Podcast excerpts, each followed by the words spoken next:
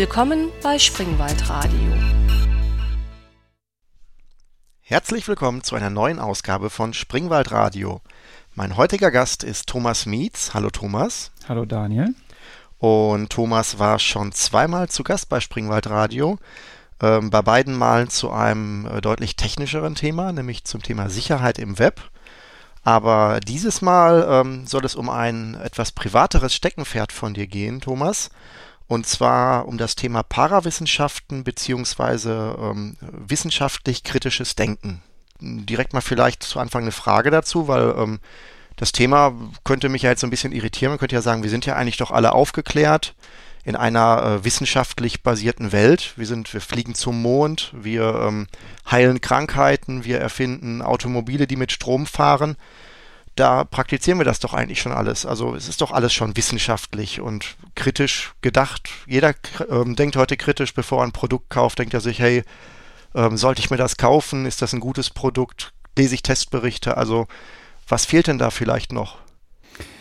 Ja, wenn du dir mal äh, heutzutage eine, eine, Zeitung nimmst und blätterst die mal so durch oder guckst mal ein bisschen im Internet herum, dann wirst du merken, ja, wir fliegen zum Mond und du kannst dir für 12.000 Euro einen Wasserverwirbler kaufen, der dein Wasser links oder rechts drehend in deine Haushaltsinstallation leitet, damit irgendwie alles fluffiger und besser ist. Du kannst nach Erdstrahlen und Wasseradern suchen lassen. Vielleicht schläfst du schlecht, dann liegt das bestimmt an einer Wasserader und an einem Erdstrahlfeld unter deinem Bett bei mir im Fitnessstudio. Jedes Mal, wenn ich reingehe, ist da Werbung für Magnetarmbänder, die meine Fitness steigern sollen, die ich auch kaufen kann für teuer Geld. Du kannst pendeln lassen. Es gibt Leute, die äh, trinken Chlorbleiche, also ich mache damit den Schimmel weg im Badezimmer. Die trinken das aber, weil sie glauben, dass es ihre Gesundheit fördert.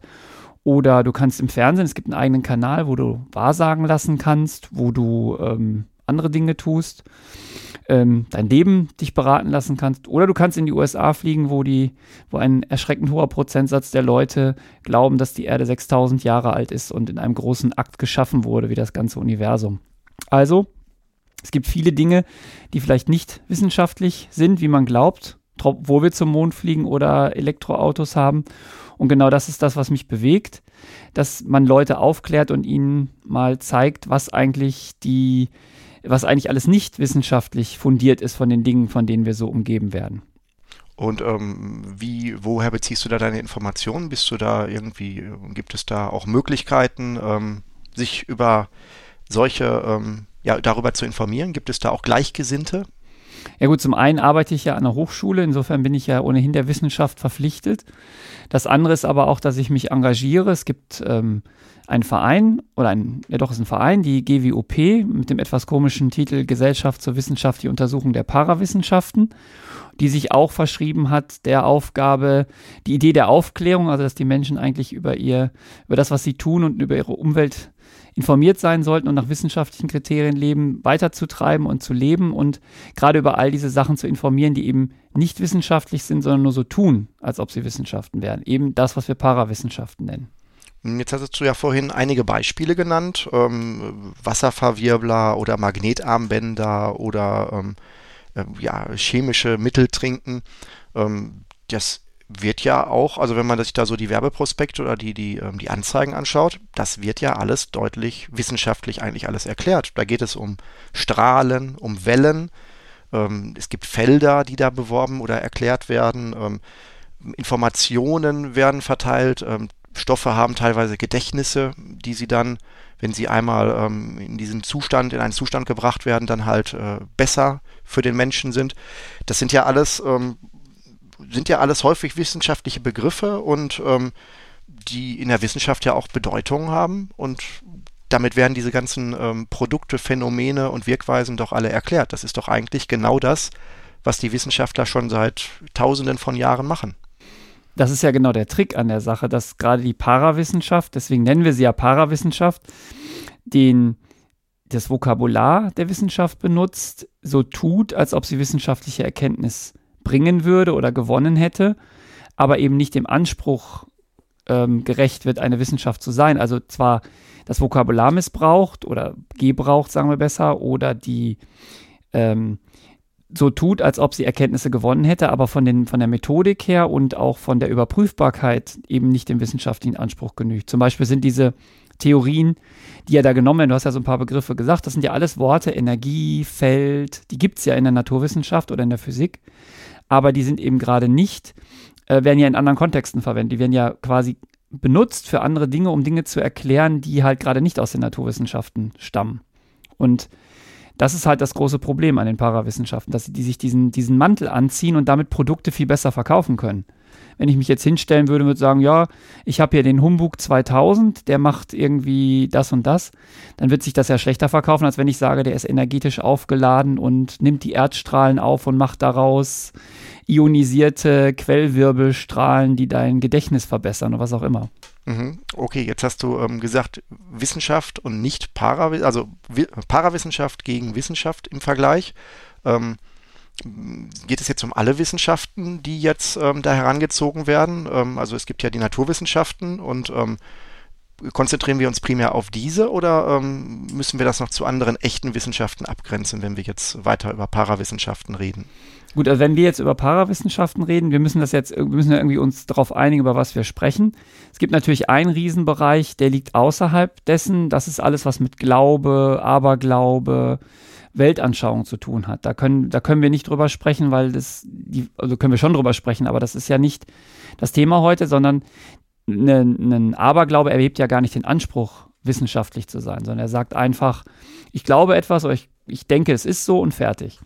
Das heißt, das würden wir ausgrenzen und würden einfach uns jetzt auf die Bereiche konzentrieren, sinnvollerweise, wo Leute wissenschaftliches Vokabular, wissenschaftliche Methoden so verbiegen, dass sie für ihre Zwecke benutzt werden. Also klassische Parawissenschaften. Mhm. Aber dann ähm, hauptsächlich naturwissenschaftliche Begriffe. Also den, die mathematische Wissenschaft, die ähm, würden wir heute auch jetzt nicht im Rahmen der Wissenschaft da im Vergleich dazu bringen. Ja, also diese, da ja, da es ja fast immer darum geht, Dinge zu verkaufen oder Verfahren zu verkaufen oder Substanzen zu verkaufen oder Therapien zu verkaufen, bewegen sich ja im Bereich der Naturwissenschaften. Denn Medizin oder Physik oder Chemie sind ja eigentlich die Grundlage von jeder Therapie oder jeder Wasserverbesserung oder oder oder. Insofern würden wir jetzt die Sachen, die sich eher mit, mit rein dem Denken, Philosophie, Mathematik liegt eigentlich außerhalb des Ganzen. Es gibt natürlich auch philosophische Gebäude, die irgendwo auftauchen in dem Bereich, aber wir, würde ich für heute auf jeden Fall vorschlagen, sollten uns auf diesen eher die Naturwissenschaft imitierenden Bereich beschränken. Okay, also wir sind jetzt im, in dem wissenschaftlichen Bereich, wo es um Wirkweisen, um äh, Phänomene und dergleichen geht und um Abhängigkeiten von Prinzipien. Genau, Naturgesetze, alles, was auf Naturgesetzen basiert. Also Physik, Chemie, ähm, Medizin, Biologie. Das wäre so der Bereich. Und das ist ja auch da, wo sich das meiste tummelt. Also die Beispiele, die wir gebracht hatten, der Wasserwirbeler, der sicherlich versucht sich, versucht sich physikalisch zu erklären, Erdstrahlen spielen mit Physik, Magnet Magnetarmbänder, ist eine Mischung aus Physik und Biologie mit ein bisschen Medizin reingestreut. Und ähm, Auspendeln, da werden auch Felder gesucht, also all das ist eher im Bereich der oder ist im Bereich der Naturwissenschaften. Okay, also um das jetzt abzugrenzen, um zu sagen, was unterscheidet denn Naturwissenschaft von Parawissenschaft? Wollen wir vielleicht zuerst mal definieren, was überhaupt jetzt Naturwissenschaft ist, weil das dürfte ja eigentlich wahrscheinlich seriös am einfachsten sein, sich dem zu nähern, weil das muss, da muss ja irgendeine Definition existieren. Wenn ich mir jetzt überlege, ich gehe als Mensch, der überhaupt nicht wissenschaftlich vorgehaucht, also angehaucht wäre, ich habe überhaupt keine wissenschaftlichen Erkenntnisse, ich bin ein sehr, sehr, weiß ich nicht, ein Steinzeitmensch oder ein Mensch im Mittelalter oder was auch immer, also jemand, wo die wissenschaftlichen Erkenntnisse noch sehr niedrig sind, ähm, dann gehe ich durch die Welt und beobachte die. Und finde bestimmte Dinge, die ich, wie gesagt, beobachte und die versuche ich mir zu erklären und habe dann irgendwann vielleicht auch eine Idee, ähm, wie das äh, funktionieren könnte, was ich da sehe. Das ist ja sicherlich auch heute bei den heutigen Wissenschaften und vielleicht auch bei den Parawissenschaften so. Und wo ist denn dann jetzt die Problematik, wie ich mir die Erklärung finde? Oder ähm, also wo, wie wäre die richtige Herangehensweise, mir die Welt zu erklären, wenn ich, wenn ich noch nicht weiß, wie die Welt funktioniert? Gut, also vorweg erstmal, was macht eine Wissenschaft zu einer Wissenschaft? Also der Name sagt ja, ich möchte Wissen schaffen. Also ich habe irgendwie vorher kein Wissen oder ich weiß etwas nicht und ich möchte herausfinden, ob es ist und möchte also Wissen aufbauen. Und da ist das Wichtige, das ist eigentlich so die, die klassische Definition, ich brauche zwei Dinge. Zum einen darf das, was ich tue, nicht im Widerspruch stehen, was meine Wissenschaft schon herausgefunden hat. Also das wenn ich habe ja, ich habe ja schon, Menschen forschen ja schon seit langer Zeit. Insofern sollte meine neue Theorie nicht Sachen widersprechen, die als mehr oder weniger gesichert gelten. Da werden wir sicherlich gleich noch drüber reden, wann etwas gesichert ist und wie man etwas sichert als Erkenntnis. Und das zweite ist, es sollte natürlich überprüfbar sein. Also es gibt Aussagen, die kann ich nicht überprüfen. Dann sind die auch nicht wissenschaftlich, sondern jede Aussage, die ich mache, muss in irgendeiner Weise entweder widerlegt werden können, indem ich ein Experiment mache, was sagt, es funktioniert nicht, oder sie muss über, ich muss ein Experiment machen können, was zeigt, dass diese Aussage zumindest nicht widerlegt ist, also gestärkt wird dadurch. Also es gibt eine Art von, es gibt eine Kategorie von Aussagen, die kann man nicht wissenschaftlich behandeln. Und ähm, das wären jetzt welche Aussagen oder wollen wir da erstmal, wollen wir erstmal mit der wissenschaftlichen, mit dem wissenschaftlichen Aspekt anfangen?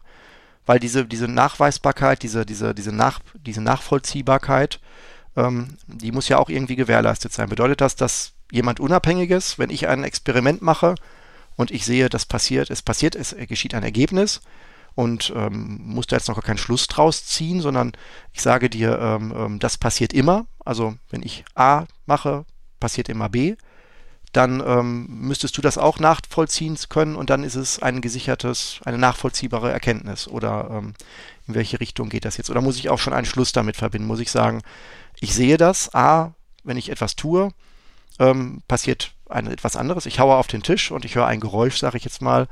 Ähm, könnte ich mir versuchen zu erklären, wie das alles funktioniert. Ist das alles dann der Zusammenhang, den, den du als wissenschaftliche Erkenntnis ansehen würdest? Oder ähm, welche Richtung müsste ich mich dem nähern? Gut, also du bist ja, nehmen wir mal an, du bist völlig leer. Du bist ein, ein leeres Blatt Papier, du, du stehst morgens auf, du weißt noch nichts über die Welt, dann ist ja die Frage, wie kommst du überhaupt zu irgendeiner Erkenntnis über die Welt? Und das ist ja genau das, was du gerade beschrieben hast. Also du, du, schlägst auf den Tisch und es gibt ein Geräusch. Also wirst du irgendwie dich durch die Welt bewegen und du wirst irgendwelche Dinge tun und du wirst irgendwelche Effekte erleben. Und dann wirst du natürlich anfangen, Theorien zu bilden, wie die Dinge miteinander zusammenhängen. Also eine Theorie wäre, immer wenn ich auf den Tisch schlage, gibt es ein Geräusch. So, damit ist natürlich noch keinerlei Beweis geführt, sondern es ist ja erstmal nur eine Anhäufung von wiederholten Vorgängen, wo immer wieder dasselbe rauskam. So, ich, die Sonne geht morgens auf, sie geht abends unter, am nächsten Tag geht sie morgens auf, sie geht abends wieder unter. Das ist noch keine wissenschaftliche Theorie, das ist erstmal nur ein, eine Sammlung von, von Beobachtungen. Und was du jetzt machen kannst, ist natürlich, du kannst sagen, ich leite eine Theorie ab daraus. Fangen wir mit dem Tisch an. Meine Theorie ist, ein Tisch, wenn man ihn schlägt, macht ein Geräusch, weil sich der, die, das, das Schlagen der Hand überträgt auf die Tischplatte. Der Tisch fängt an zu schwingen und diese Schwingung kommt zurück zu mir. Könntest du jetzt erstmal als Theorie aufbauen. Und jetzt müsstest du natürlich Vorhersagen machen. Du müsstest sagen, wenn diese Theorie stimmt, dann kann ich ein Experiment machen. Zum Beispiel, ich höre kurz vor der Tischplatte auf dann sollte es kein Geräusch geben. Oder ich schlage nicht auf die Tischplatte, ich schlage vor meinen Kopf, dann sollte es ein Geräusch geben. Etc. etc. Das heißt, du wirst eine Reihe von Vorhersagen treffen, über dein, die aus deiner Theorie abgeleitet sind. Vielleicht können wir nachher noch ein bisschen komplizierteres Beispiel machen. Und wenn diese Vorhersagen dann durch ein Experiment bestätigt werden, dann wäre dein würdest du jetzt erstmal deine Theorie als gestärkt ansehen. Die ist nicht bewiesen, man kann nie was endgültig beweisen, das können nur die Mathematiker. Aber du kannst sagen, diese Theorie ist auf jeden Fall noch nicht widerlegt. Und solange sie nicht widerlegt ist und solange sie nicht in Widerspruch zu anderen Theorien steht, kann man sie erstmal als gültig ansehen. Mhm. Du hattest jetzt ein etwas komplizierteres Beispiel. Gibt es da irgendwas Plakatives, was man sich äh, gut vorstellen kann? Ja gut, das mit dem Tisch ist jetzt, das haben wir jetzt gerade mal eben so aus den, an den Haaren herbeigezogen. Was man natürlich nehmen kann, ist ja der Klassiker, die Erkenntnis mit, den, mit der Erdbeschleunigung, dass Dinge nach unten fallen. Also da gibt es ja äh, lange Zeit, eigentlich bis zu, bis zu Galileo, dachte man ja, dass leichte Dinge langsamer fallen als schwere Dinge. Also, also eine Feder gegenüber einer Stahlkugel. Genau, man hat eine Stahlkugel genommen, man hat eine Feder genommen, man hat sie irgendwo runterfallen lassen und immer war die Stahlkugel zu unten, zuerst unten. Also hat man gesagt, gut, offensichtlich ist es so, je leichter etwas ist, desto langsam fällt es zu Boden. Und das war natürlich eine Theorie und die war auch durch Experimente bestätigt, denn man hat tausende von Federn fallen, oder man konnte, ich weiß nicht, ob man es getan hat, ich war nicht dabei, man konnte tausende von Federn fallen lassen und tausende von Stahlkugeln und immer kam die Feder als zweites unten an und die Stahlkugel zuerst. Und das wäre jetzt genau so ein Fall. Jetzt müsste man sich überlegen, was an meiner Theorie, mit welchem Experiment könnte ich denn diese Theorie noch weiter erhärten oder wie könnte ich weitere Faktoren ausschließen, um zu prüfen, ob diese Theorie richtig ist. Also man muss ein Experiment machen, dass wenn das erfolgreich ist, eigentlich die Theorie zerschmettern würde. Also das nennt man die Falsifizierung. Also man macht Experimente, die zeigen, wenn sie in die eine Richtung ausgehen, ist die Theorie gestärkt. Wenn sie aber in die andere Richtung ausgehen, wäre die Theorie zerstört und man wüsste, dass man eine neue Theorie, eine bessere Theorie braucht. Und das könnte man jetzt, also wenn wir bei diesem, bei diesem Kugelbeispiel bleiben, du würdest, das Problem an der Feder ist ja, inzwischen lernt man das ja im Physikunterricht und das weiß jeder, dass die Feder nicht langsamer angezogen oder weniger stark angezogen wird von der Erde, sondern dass einfach sie durch die Luft stärker gebremst wird auf dem Weg nach unten und deshalb langsamer unten ankommt. Das Experiment wäre jetzt, du machst nimmst eine Holzkugel und eine Stahlkugel, sagen wir die Stahlkugel wiegt 10 Kilo, die Holzkugel 1 Kilo, die machst du aber gleich groß, das geht ja wegen der verschiedenen Dichten und polierst sie, dass sie ganz glatt sind, sodass auch die Luft keinen größeren Widerstand bei der einen oder anderen ausüben kann. Und jetzt lässt du die gleichzeitig fallen. Kann jeder zu Hause ausprobieren. Und du wirst merken, sie kommen gleichzeitig am Boden an. Und damit wäre ja deine Theorie widerlegt, dass leichte Dinge langsamer fallen als schwere Dinge. Und das wäre jetzt so ein typisches wissenschaftliches Vorgehen. Du hattest eine Theorie, die war auch nicht im Widerspruch zu irgendwas, aber du hast ein Experiment machen können. Das Experiment hat gezeigt, die Theorie macht eine falsche Vorhersage und damit ist die Theorie verworfen und jetzt musst du dich auf den Weg machen und eine neue und bessere Theorie finden. Was ja dann Newton irgendwann getan hat.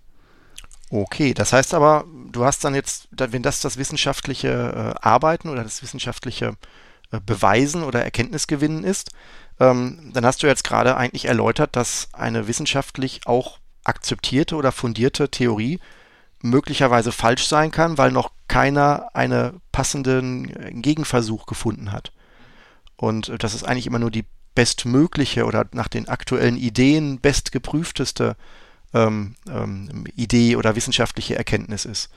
Ähm, das ist aber doch, ähm, dann ist es doch, dann, also wenn du jetzt sagst, es gibt auf der anderen Seite noch Parawissenschaft, die nicht so wissenschaftlich arbeitet oder herangeht, oder ist das doch auch alles total, ähm, ja eigentlich möglicherweise falsch? Also es kann ja dann niemand jetzt behaupten, dass die Wissenschaft auch ähm, in jeder Konsequenz, dass die wissenschaftlichen physikalischen Gesetze, von denen wir glauben, dass sie so sind, dass nicht doch doch irgendwann einer kommt und sagt, hey, dieses Gesetz kann ich jetzt durch diesen, durch dieses Experiment widerlegen.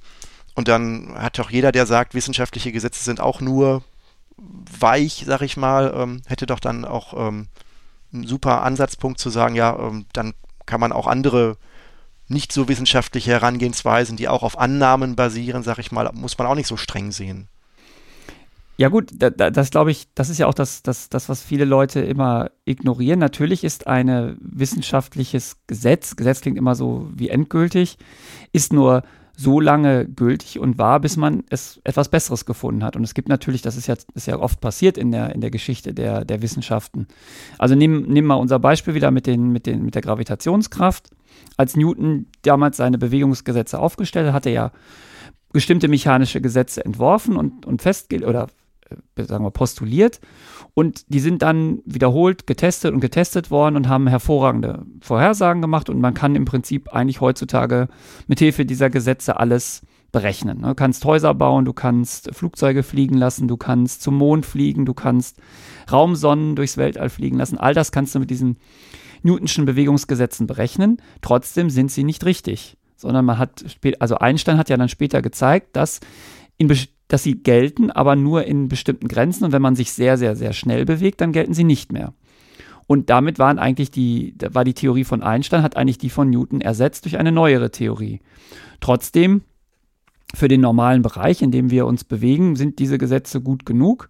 Und wir haben jetzt für den, ja, mit den, mit den Einsteinschen, mit der Relativitätstheorie jetzt Gesetze, die die anderen umschließen und auch noch für andere Bereiche gelten. Das ist eine natürliche Entwicklung.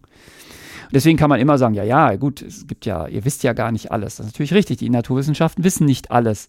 Nur wenn jetzt jemand kommt und sagt, ähm, er hat eine bessere Theorie, dann ähm, muss er natürlich auch irgendwie es schaffen, bessere Vorhersagen zu treffen oder bessere ähm, oder bessere, die Phänomene besser zu erklären, als das die vorhandenen Theorien tun.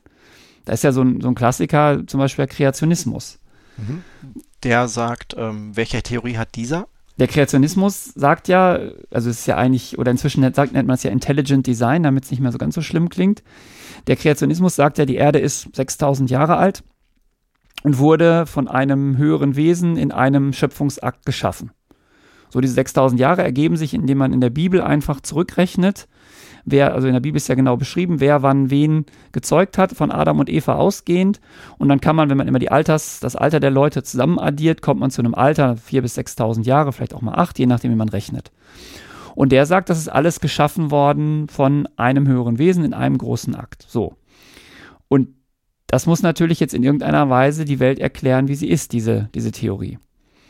Zum Beispiel, du findest Fossilien, du findest Dinosaurierknochen. Ja, wir sagen jetzt, Dinosaurier haben vor Millionen von Jahren gelebt, weil die in Gesteinsschichten leben, liegen, die Millionen von Jahre alt sind. Der Kreationist sagt, nein, nein, das ist alles so hingetrickst worden, damit wir das Gefühl haben, dass es, dass es Millionen von Jahre alt ist. Wir können über physikalische Methoden das Alter von Knochen bestimmen. Wir stellen fest, die sind Millionen von Jahre alt. Der Kreationist sagt, nein, nein, das ist alles so hingetrickst worden, damit ihr denkt, dass es so ist. Das heißt, wir haben zwei Theorien die die Erde, die das, die Entstehung der Erde und die Entstehung der Arten beschreiben. Auf der einen Seite Evolutionstheorie, wo einfach über ähm, Mutation und Auswahl und über, über lange, lange Zeiträume die heutigen Arten entstanden sind. Oder wir haben eine andere Theorie, den Kreationismus, der sagt, das wurde alles auf einmal erzeugt. In einem großen Wurf. Was ja durchaus auch eine Theorie ist. Jetzt genau. könnte man natürlich sagen, okay, ähm, jetzt, wenn du schon der Wissenschaftler bist, ähm, dann beweise doch, dass das nicht so ist. Genau, das, jetzt, hast du, jetzt hast du zwei, du hast jetzt erstmal zwei Theorien, die jetzt erstmal beide für, die, für, je, für verschiedene Leute gleich plausibel klingen. Die einen finden die einen, finden die einen schnuckeliger, die andere die andere. Jetzt ist die Frage, welche ist denn die bessere? Und das erste Problem ist jetzt natürlich beim Kreationismus, er widerspricht ja dem, was wir schon wissen über das Alter der Erde. Das heißt, er muss, also wir wissen ja, dass die Erde aus, aus Gesteinsschichten besteht. Wir können ja in jedem Bach sehen, dass sich Schichten ablagern und mit einer gewissen Geschwindigkeit. Also muss er erklären, wie diese Geschichten zustande kommen. Und das macht er halt, indem er immer wieder neue, ähm, besondere Akte der Schöpfung einführt und immer sagt, okay, das wurde extra so gemacht, dass das so aussieht für euch damit, damit er nicht in Widerspruch gerät zu dem, was wir wissen. Und das kann man natürlich machen in so einer Theorie. Nur irgendwann hast du so viele Annahmen in dieser Theorie drinstecken. Wenn du die dann vergleichst, also auf der einen Seite hast du die, die Evolutionslehre, die mit ganz wenigen Annahmen auskommt. Es gibt äh, Mutationen.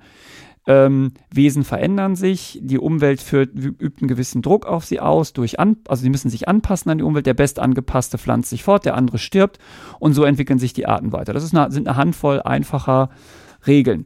Die andere Theorie, der Kreationismus braucht eine ganze Liste, ja, ein ganzes Buch voll Annahmen, um das alles so hinzubekommen.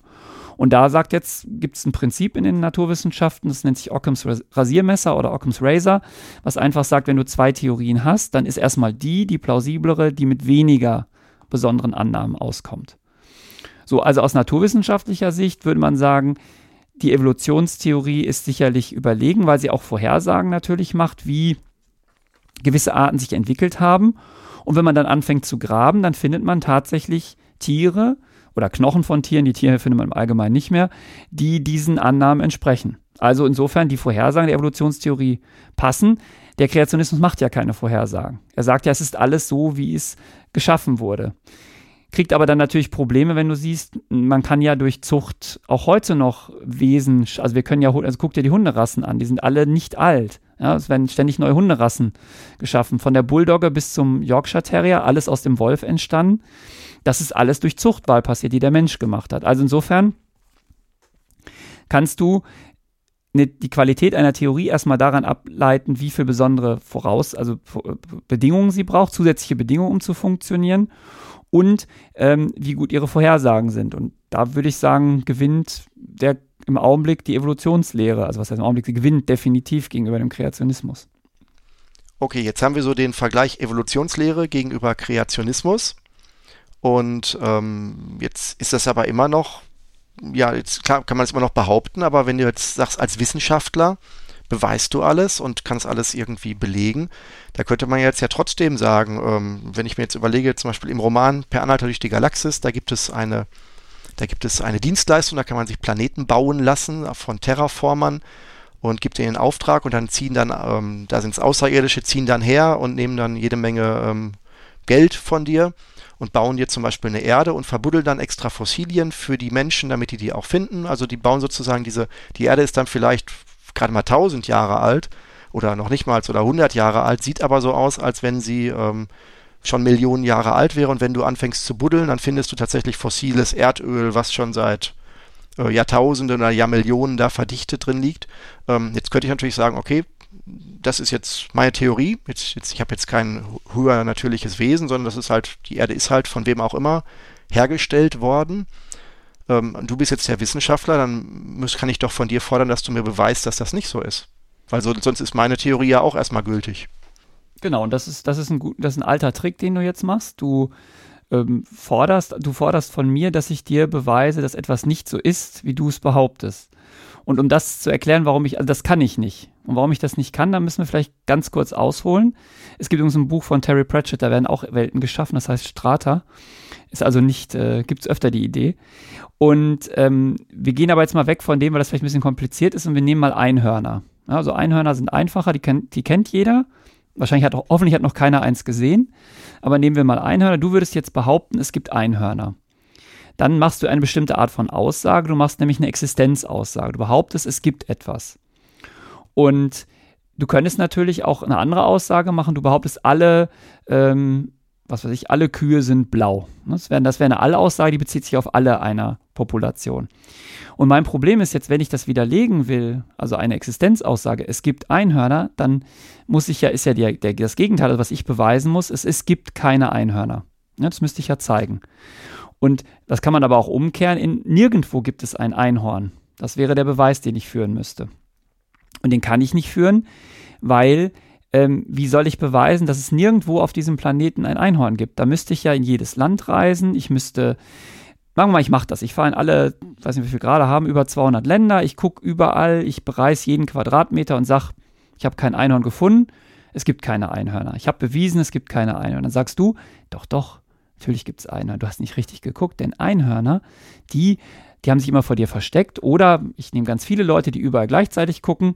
Ich sage also, ich, ich, was, ich heuer alle Chinesen an, ja, ich gehe mit einer Milliarde Leute los, wir gehen in alle Länder, wir gucken überall nach Einhörnern, kommen zurück, sagen, wir haben keine Einhörner gefunden, wir haben bewiesen, es gibt kein Einhorn. Dann kannst du sagen, doch, es gibt Einhörner, die sind nur so klein, ihr habt nicht richtig geguckt. Die können sich nicht mehr unter Steinen verstecken. Niemand hat ja gesagt, dass Einhörner so groß sind wie Pferde. Also fangen wir an, jeden Stein umzudrehen und so weiter. Man kann es zu Ende denken. Ähm, ja, irgendwann sagst du dann, nee, Einhörner können, äh, können sich unsichtbar machen oder, oder, oder. Das heißt, es ist nahezu unmöglich, eine, den, die Nicht-Existenz von etwas zu beweisen. Wenn also jetzt jemand behauptet, es gibt etwas, sagen wir mal Erdstrahlen, ja, um mal von den Einhörnern wegzukommen, und ich sage, nee, das glaube ich nicht, es gibt keine Erdstrahlen, dann, und er sagt, dann beweis mir, dass es keine Erdstrahlen gibt, dann habe ich keine Chance. Weil wie soll ich beweisen, dass etwas nicht existiert? Ähm, dann, weil ich würde dann, okay, ich würde dann ein Messgerät nehmen, ich würde messen, dann würde er sagen, nein, Erdstrahlen sind nicht elektromagnetische Wellen, die sind anders. Ja, dann müsste ich, könnte ich ja gar kein Messgerät dafür bauen. Und deshalb muss man, muss man eigentlich verlangen, wenn jemand die Existenz von etwas behauptet, was in irgendeiner Weise außergewöhnlich ist, wie deine Außerirdischen oder mein, mein Einhorn, dass er Belege dafür bringt. Weil für dich ist das ja ganz einfach derjenige, der die Existenz von etwas behauptet, Existenzaussagen sind sehr einfach zu beweisen. Du musst nur ein Exemplar ranbringen. Also sage ich, es gibt blaue Kühe. Ich hatte vorhin gesagt, alle Kühe sind blau. Sagen wir mal, es gibt blaue Kühe. Oder es gibt Einhörner, noch einfacher. Und du bringst ein Einhorn, bringst es hier durch die Tür. Es steht hier drin und wiehert. Ich weiß nicht, ob Einhörner wiehern oder andere Geräusche machen. Und es macht hier drin seine Geräusche. Dann hättest du bewiesen, dass es Einhörner gibt. Und das ist ein ganz wichtiger Punkt Immer wenn jemand eine außergewöhnliche Existenz von etwas postuliert, dann ist er in der Beweispflicht. Er muss zeigen, dass es da ist. Weil der andere, der das nicht glaubt, keine Chance hat, es die Nichtexistenz zu beweisen. Und das ist ein ganz, ganz wichtiger Punkt und das ist ein Spiel, was auch gerne in den Parawissenschaften gespielt wird. Die Leute postulieren irgendetwas, also zum Beispiel ähm, Magnetarmbänder wirken oder äh, es gibt Erdstrahlen und der Skeptiker, der dann sagt, nein, das kann ich mir nicht vorstellen, weil das widerspricht Naturgesetzen und so, der wird dem einfach entgegnet, ja, dann zeig mir doch, dass es das nicht gibt. Ich bin mir sicher, dass es das gibt. Du beweist mir jetzt, dass das nicht existiert. Und da ich diesen Beweis nicht führen kann, habe ich natürlich dann ein Riesenproblem. Ja, obwohl ich finde, es klingt sehr fair, wenn man das von demjenigen, der es behauptet, dass es das gibt, dann auch verlangt. Also das ist Genau, jeder, der die Existenz von etwas behauptet, sollte auch Belege dafür bringen, dass dieses Ding existiert. Sonst ähm, verschiebt er einfach die Last auf denjenigen, der die Gegenmeinung hat und der kann das halt dann am Ende nicht mehr führen. Okay, jetzt hast du was über den ähm, Nicht-Existenzbeweis und den ähm, Existenzbeweis gesagt. Ähm, kann man den Begriff Beweis im Wissenschaftlichen denn ähm, ähm, insgesamt ähm, etwas schärfen oder wie belegt man in der Wissenschaft jetzt im Allgemeinen etwas? Du hattest das ja gerade mal grob angeschnitten schon. Ja, genau. Also die, das mit dem Beweis, Beweis klingt immer so nach Mathematik, ne? jeder kennt es aus der Schule, man fummelt an der Tafel ein bisschen rum und beweist, dass etwas ist oder nicht ist. Das ist natürlich in Naturwissenschaften gar nicht so einfach möglich. Das mit dem Einhorn ist ja ein einfaches Beispiel. Du postulierst, dass es etwas gibt und durch das, dadurch, dass du ein Exemplar ranschaffst, also ein Einhorn, zeigst du, dass das existiert. Das geht ja natürlich normalerweise nicht. Also insofern etwas ganz eindeutig endgültig zu beweisen, geht ja nicht. Und deshalb, das ist ja auch genau der Grund, warum, warum wir immer von Theorien sprechen und nicht von, von in, in Stein gemeißelten Gesetzen. Das bedeutet, vom, wir hatten es vorhin schon mal kurz angesprochen, der Erkenntnisprozess ist ja eher so, du machst irgendwelche Beobachtungen der Welt, über die Welt und irgendwann, wenn du genug Beobachtungen gemacht hast, kommst du auf die Idee, wie dies Ganze vielleicht funktionieren könnte. Das, das führt dich dann zu einer Theorie. Deswegen spricht man auch immer von Theorien. Und diese Theorie ähm, möchtest du jetzt herausfinden, ob die korrekt ist. Ne? Weil eine Theorie ist ja erstmal nur eine Theorie. Also wir hatten ja vorhin das Beispiel mit den Sachen, die zu Boden fallen. Und um das zu tun, musst du Belege finden für diese Theorie. Und Belege ist nichts anderes als ähm, Experimente. Wir sind in Naturwissenschaften, uns bleibt ja nur das Experiment. Experimente zu machen, die zeigen, ob deine Theorie korrekt ist oder nicht. Also, du hast jetzt irgendwie Vorstellung über Gravitation, also lässt du mal Sachen runterfallen. Ne, macht jedes Kind, wer kleine Kinder hat, weiß das. Die schmeißen erstmal tagelang Zeugs runter. Ähm, ob die jetzt äh, Experimente zur, zur Gravitation machen, weiß ich nicht, aber wahrscheinlich erfahren sie, wie Dinge fallen. Und das müsstest du auch tun. Und du müsstest natürlich jetzt, weil du ja vielleicht das Ganze auch noch in einer mathematischen Formel dein Gesetz formuliert hast, sagen, ähm, vielleicht mit welcher Geschwindigkeit etwas unten aufschlägt. Und das misst du dann. Und wenn das stimmt, dann hast du das, hast du einen Beleg, das ist kein Beweis. Du hast erstmal deine Theorie gestärkt, weil du gezeigt hast, dass in diesem Experiment deine Theorie stimmt. Und dann solltest du das natürlich in irgendeiner Weise publizieren, also dass andere Leute die Chance haben zu erfahren, dass du das herausgefunden hast. Und dann sollten die das wiederholen, das Experiment. Weil oft macht man ja Fehler, wenn man Experimente macht. Keine Ahnung, deine Kugel ist nicht rund genug oder, oder, oder. Und erst wenn jetzt andere es schaffen oder wenn andere es jetzt schaffen, das zu replizieren, also zu wiederholen, das Experiment und zu demselben Ergebnis wie du kommen, dann ist es wieder ein Puzzlestein mehr in deiner Theorie. Und das Spiel spielt man so lange, bis es einem irgendwann gelingt, die Theorie zu widerlegen. Wenn man Glück hat, passiert das nie, dann ist man, ist man gut dran. Aber im Allgemeinen gibt es irgendwo einen Augenblick, wo man ein Experiment findet, was die Theorie widerlegt. Das heißt jetzt ja nicht, dass die Theorie total in Trümmern liegt, weil alle Experimente davor konnte sie ja erklären. Also insofern sie, kann sie ja nicht totaler Schrott sein. Sie hat ja nicht schon beim ersten Mal versagt, aber sie hat Lücken. Und dann fängst du an, versuchst du diese Lücken zu schließen. Das ist halt genau das, was mit der, mit der Mechanik passiert ist. Du hattest die Newtonschen Gesetze, die haben irgendwie die Welt beschrieben und das hat auch funktioniert, bis Einstein ähm, Überlegungen angestellt hat, was bei sehr hohen Geschwindigkeiten zum Beispiel passiert, bei der Lichtgeschwindigkeit. Und plötzlich werden die Gesetze paradox, funktionieren nicht mehr. Die Newtonschen Gesetze. Also brauchst du neue Gesetze. Dann konnte man auch Experimente machen. Und hat man zum Beispiel gesehen, es gibt, man kann die Planetenbahnen berechnen, man kann sagen, wie sich Planeten drehen, funktioniert alles wunderbar mit den Newtonschen Bewegungsgesetzen. Astronomen haben das überprüft, alle waren glücklich. Und hat man festgestellt, dass aber irgendwo am, äh, bei den äußersten Bahnen, ich glaube, es war damals der Merkur, die bestimmte Bahndaten nicht erklärbar sind. Also die passen nicht zur Theorie. Und dann wusste man, es gibt eine Lücke in der Theorie. Und genau die konnte dann wieder die Einsteinsche Relativitätstheorie füllen. Und so kommt man über viele, viele, viele Iterationen, indem man immer wieder Experimente macht, zu ähm, Verbesserungen der Theorie. Es gibt andere Theorien, da, die sind irgendwann geschaffen worden. Nehmen wir mal zum Beispiel eine Elektrotechnik, die Maxwell'schen Gleichungen, die gelten heute noch. Da gibt es keinen, äh, gibt bisher keinen Zweifel dran, dass die dass alle Phänomene beschreiben können. Und so läuft eigentlich der Erkenntnisprozess. Und ein Wissenschaftler wird sich wahrscheinlich sträuben, wenn du sagst, es ist ein Beweis. Er wird immer sagen, nein, es ist nicht bewiesen, es ist nur eine Theorie. Es ist aber, äh, sie ist sehr, relativ gut belegt und mit vielen Versuchen gestützt. Mhm.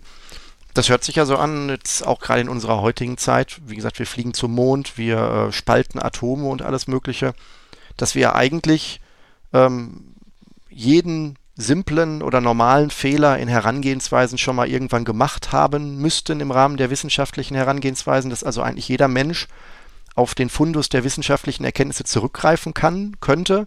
Wir haben auch das Internet und alles, also jeder kann ja, kann ja sich ja jede Information holen, auch das betrifft ja dann sicherlich auch ökonomische und wirtschaftliche Abläufe, also das kann man ja eigentlich theoretisch auf viele äh, Disziplinen anwenden, diese Herangehensweisen, dass man Wirkungen versucht, ähm, gegeneinander auszurechnen und zu schauen, was passiert wann. Ähm, da müsste man doch, wenn man jetzt alles wissenschaftlich angehen könnte, kann, warum äh, funktioniert das im Alltag nicht immer? Also ähm, eigentlich müssten doch alle Firmen im Alltag Einkäufe, ich kaufe mir ein Gerät, ähm, ich äh, investiere in ein Produkt, ich äh, mache Projekte in einer Firma oder auch in der Medizin, ich ähm, ich wende mich an einen Arzt oder einen, einen Nichtarzt oder so. Ich müsste doch eigentlich, eigentlich müsste doch alles, müsste doch alles total wissenschaftlich ablaufen können. Aber warum wird das nicht so gemacht? Also warum gibt es Leute, die dann offensichtlich nicht wissenschaftlich ähm, herangehen wollen oder wo kommt das her? Hast du da eine Idee? Ich könnte jetzt natürlich einfach brutal sagen, das verstehe ich auch nicht, aber das wäre natürlich zu einfach.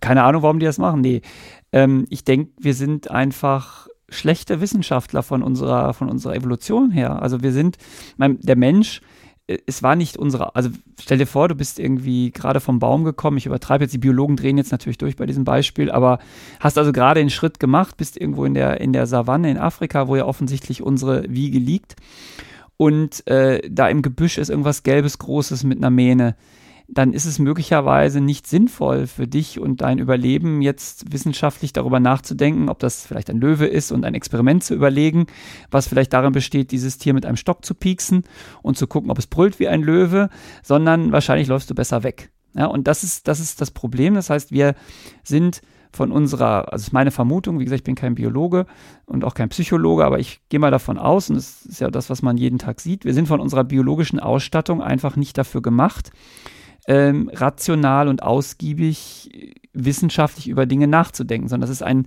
mühsamer, quälender Prozess. Du musst dich also zum Wissenschaftler erst machen, du musst dich da reinbringen und wenn du das nicht tust, dann bist du halt ein normaler Mensch, also man Wissenschaftler sind auch normale Menschen, aber dann bist du, bist du halt in den alten Denkmustern gefangen und das ist im Allgemeinen stark geprägt durch ähm, Aberglaube und auch schneller, schneller, also dass man schnell zu einer Erkenntnis springt, einfach ohne lange drüber nachzudenken, weil das halt biologisch vorteilhaft war in der Vergangenheit.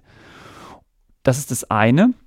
Meinst du damit, also der Mensch ähm, ist lieber aktiv als abzuwarten, wenn man das mal so vielleicht ganz simpel vereinfachen wollte, gerade wenn es um, um auch Erkenntnisse oder um Ergebnisse geht? Genau, und vor allem ist er ja, also er ist, er ist lieber aktiv, ganz klar, und natürlich ähm, er muss ja auch, um zu überleben, einfach Annahmen treffen, die häufig falsch sind. Er muss mit Modellen leben ja, und muss, er muss einfach mit Vorurteilen auch umgehen. Also das, das ist einfach auch biologisch bedingt, dass, dass wir auf gewisse Dinge in gewisser Weise re reagieren, weil das für uns fürs Überleben halt mal wichtig war in der, in der Vergangenheit.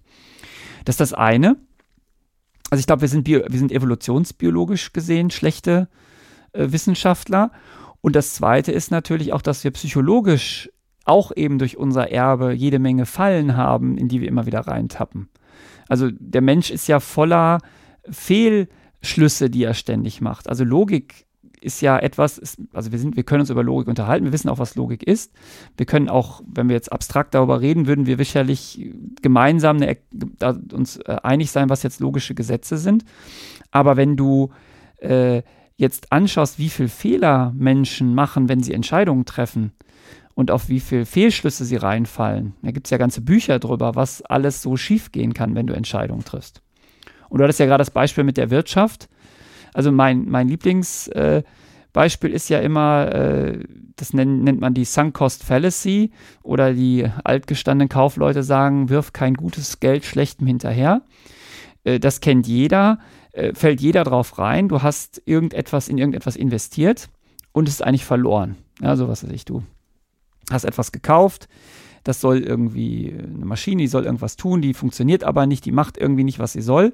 Und jetzt hast du zwei Möglichkeiten, du äh, vergisst es einfach und schmeißt es weg oder du investierst noch mehr Geld rein. Und wenn man sich anguckt, auch was bei Aktien passiert, die Leute investieren in irgendwas, das geht runter und sie stecken aber immer mehr Geld rein, obwohl teilweise halt klar ist, es wird nie wieder rauskommen. Und das sind halt so typische menschliche Verhaltensmuster, die dazu führen, dass wir halt ähm, Denkfehler machen oder nicht die richtigen Entscheidungen treffen. Also dann emotional oder bauchgetrieben auch noch vorgehen. Emotionaler Bauchgetrieben oder halt einfach äh, wirklich falsch verdrahtet sind in unseren Köpfen. Also es kennt ja jeder. Es gibt ja ganz viele Dinge, wo man, wenn man rational drüber nachdenken würde, sagen würde, das ist völliger Quatsch, das so zu machen und trotzdem machen es die Leute. Reihenweise. Wir selber ja auch, wir fallen ja auch drauf rein. Mhm. Ähm, gibt's, hättest du da noch, ähm, noch mehr populäre Beispiele in, dieser, in diesem Zusammenhang, wo man, ähm, sag ich mal, vielleicht bessere Erkenntnisse erzielen könnte, aber es halt im Alltag einfach aus, aus, aus Einfachheit oder vielleicht auch, weil man etwas möchte oder weil man vielleicht etwas auch abschließen möchte, nicht tut? Ähm, Ob es noch weitere Beispiele gibt? Gut, es, es gibt ganz viele äh, Dinge, wo man, wo man sieht, dass Menschen ähm, falsch denken, ja, also nicht logisch denken. Ein weiterer Klassiker ist ja, wenn, äh, wenn jemand dir etwas sagt, dass du immer die Person mit dem Gesagten zusammenziehst und ver vermischt. Also ganz oft hört man ja, ähm, es kommt jemand und sagt, macht irgendeine Aussage zu irgendetwas und dann sagt man, ja, ähm, das ist vielleicht richtig, aber der ist ein böser Mensch und damit dann eigentlich die, die Aussage, die wahrscheinlich vollkommen richtig ist, äh, in Zweifel zieht, nur weil diese Person einem nicht liegt oder diese Person anderweitig vielleicht böse Dinge oder schlechte Dinge getan hat oder falsche Dinge getan hat. Also dass man oft die, die Person mit ihrer Aussage verwechselt. Ist eine Sache. Oder dass wenn jemand etwas, äh, wenn jetzt, was weiß ich, ein, ein äh, ein Ökologe oder ein Wissenschaftler sagt, äh, oder jemand, der sich mit Umweltschutz beschäftigt, ähm, es ist schlecht, wenn man Auto fährt, es ähm, führt zum Klimawandel. Und dann steigt er in ein Auto und fährt weg. Dann ist die Tatsache, dass er selber mit dem Auto fährt, ja zwar nicht besonders ehrenhaft, ja, und dass er das möglicherweise lassen sollte, aber die Aussage wird dadurch ja nicht verändert. Also nur weil er es selber macht, trotzdem äh, ist, das, ist es ja richtig, was er sagt zählst du zu den Aspekten auch ähm, jetzt nicht nur, das sind ja jetzt alles ähm, Ja oder Nein, also äh, wahr oder falsch mhm. ähm, Problemfälle, ähm, zählen auch äh, Risikoabschätzungen dazu. Ähm, ich weiß zum Beispiel, irgendwann einer unserer äh, früheren Innenminister hatte mal für eine Überwachungsmaßnahme äh, äh gesagt, das wird 99,9 Prozent der Bevölkerung gar nicht betreffen. Das ist ja auch eine Sache, wo man sagen würde, ja, das beruhigt mich jetzt. Das ist eine so an, so stark an 100 Prozent äh, äh, sich anwanzende Zahl, sag ich mal, äh, dann ist es ja unkritisch. Wenn man das aber dann mal ähm, ähm, unemotional oder unter rein äh, mathematisch sich anschaut, da ist es ja sogar mathematisch ähm, betrachtbar, dann merkt man, dass das dann, äh, wenn ich jetzt richtig rechne, über den Daumen 80.000 Bürger gewesen wären bei 80 Millionen, ähm, die dann davon betroffen wären. Wenn er also gesagt hätte, hey, davon sind nur 80.000 äh, Bundesbürger betroffen von dieser also die aus Versehen fälschlicherweise überwacht würden bei so einer Maßnahme, habe ich ja plötzlich eine ganz andere äh, Wahrnehmung vielleicht davon. Und äh, sowas im Alltag ist ja möglicherweise, ich sag mal, Lotto spielen dürfte ja eigentlich auch niemand, wenn man mal ähm, mit, mit wissenschaftlichen Herangehensweisen sich das anschauen würde. Ja, gut, das, also das, der eine, wir hatten ja gerade über so lo typische logische Fehlschlüsse gesprochen. Logik hat ja oft mit, also geht es ja immer um Ja-Nein-Entscheidung, also wahr oder falsch. Natürlich zieht sich das weiter, es ist in der Statistik, also Menschen und Statistik ist ja auch so ein Problem, die Risiken abzuschätzen. Also Menschen schätzen Risiken grundsätzlich nicht korrekt ein, sondern sie, sie über- oder unterschätzen sie je nach Situation.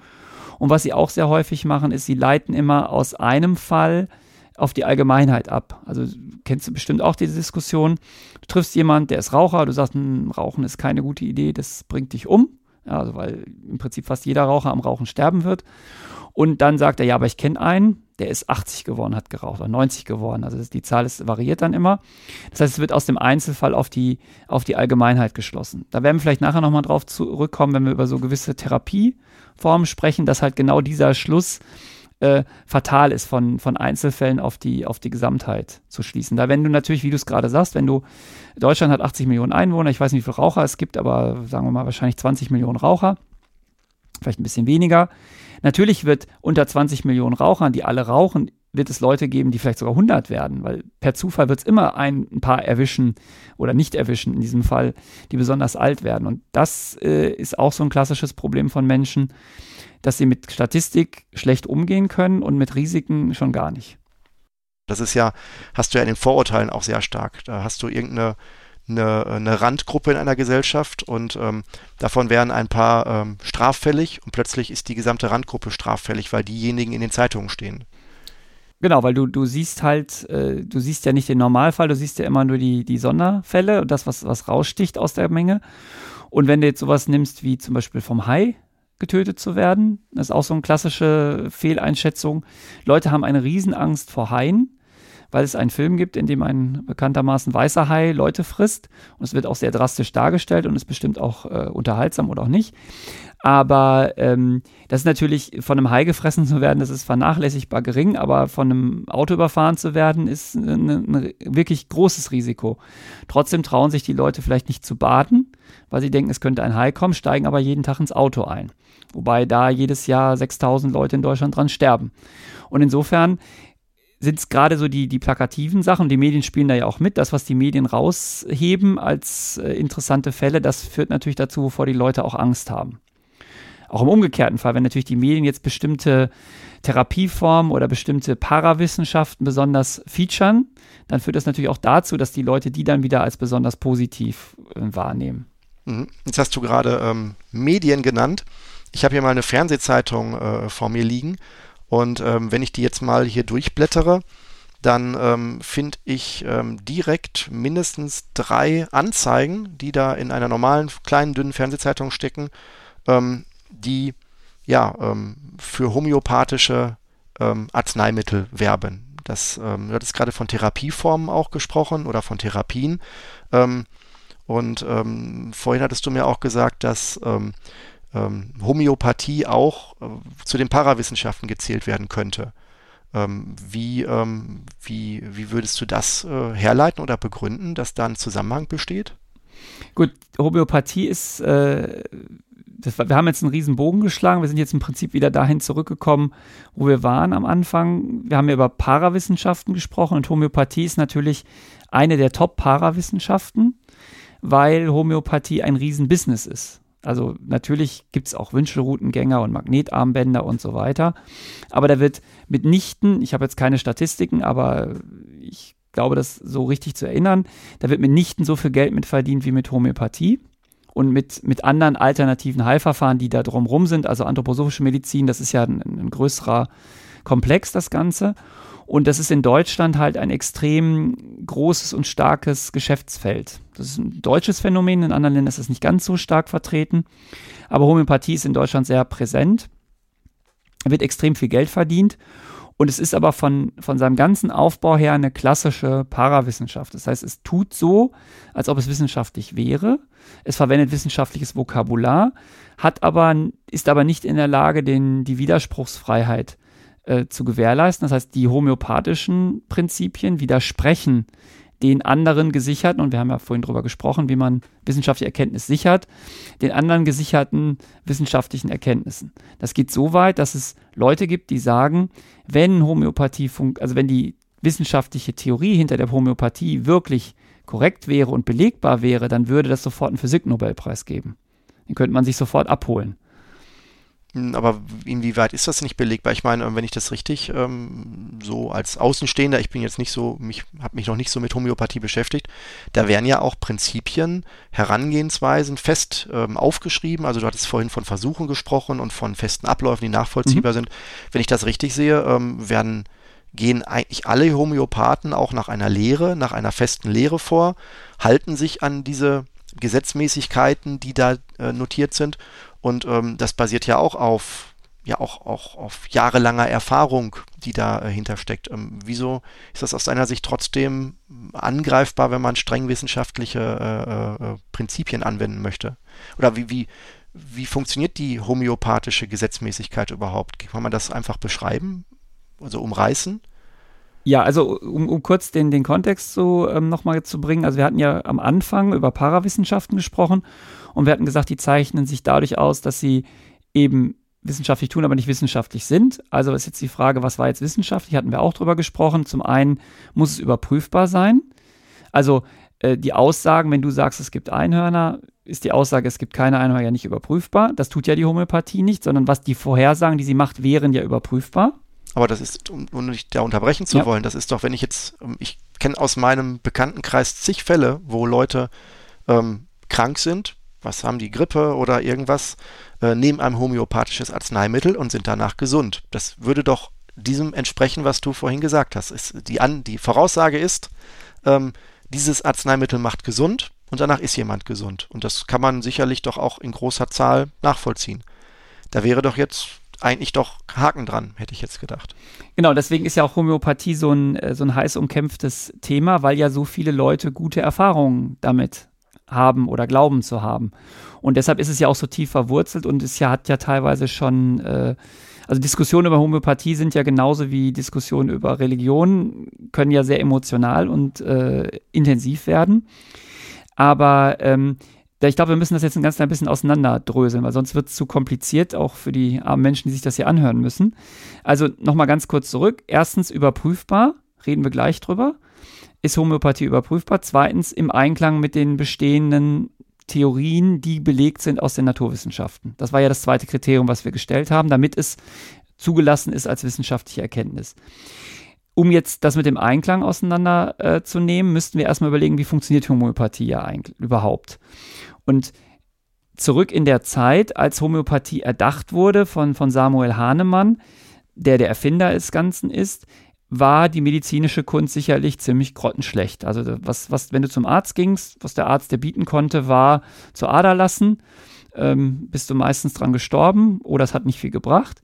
Oder er konnte dir, wenn du irgendwie ein, was weiß ich, Wundbrand oder hattest wahrscheinlich noch einen Arm oder ein Bein amputieren. Ohne Narkose natürlich, ging auch noch. Und das heißt, damals war die medizinische Kunst sicherlich äh, rückständig verglichen mit heute. Und Hahnemann hat sich dann überlegt, wie kann man denn eigentlich heilen ja, in, in diesem Kontext? Und er, seine Erkenntnis oder was er glaubte, was seine Erkenntnis war, weil ob es jetzt Erkenntnis ist, ja das, was wir gleich noch diskutieren müssen.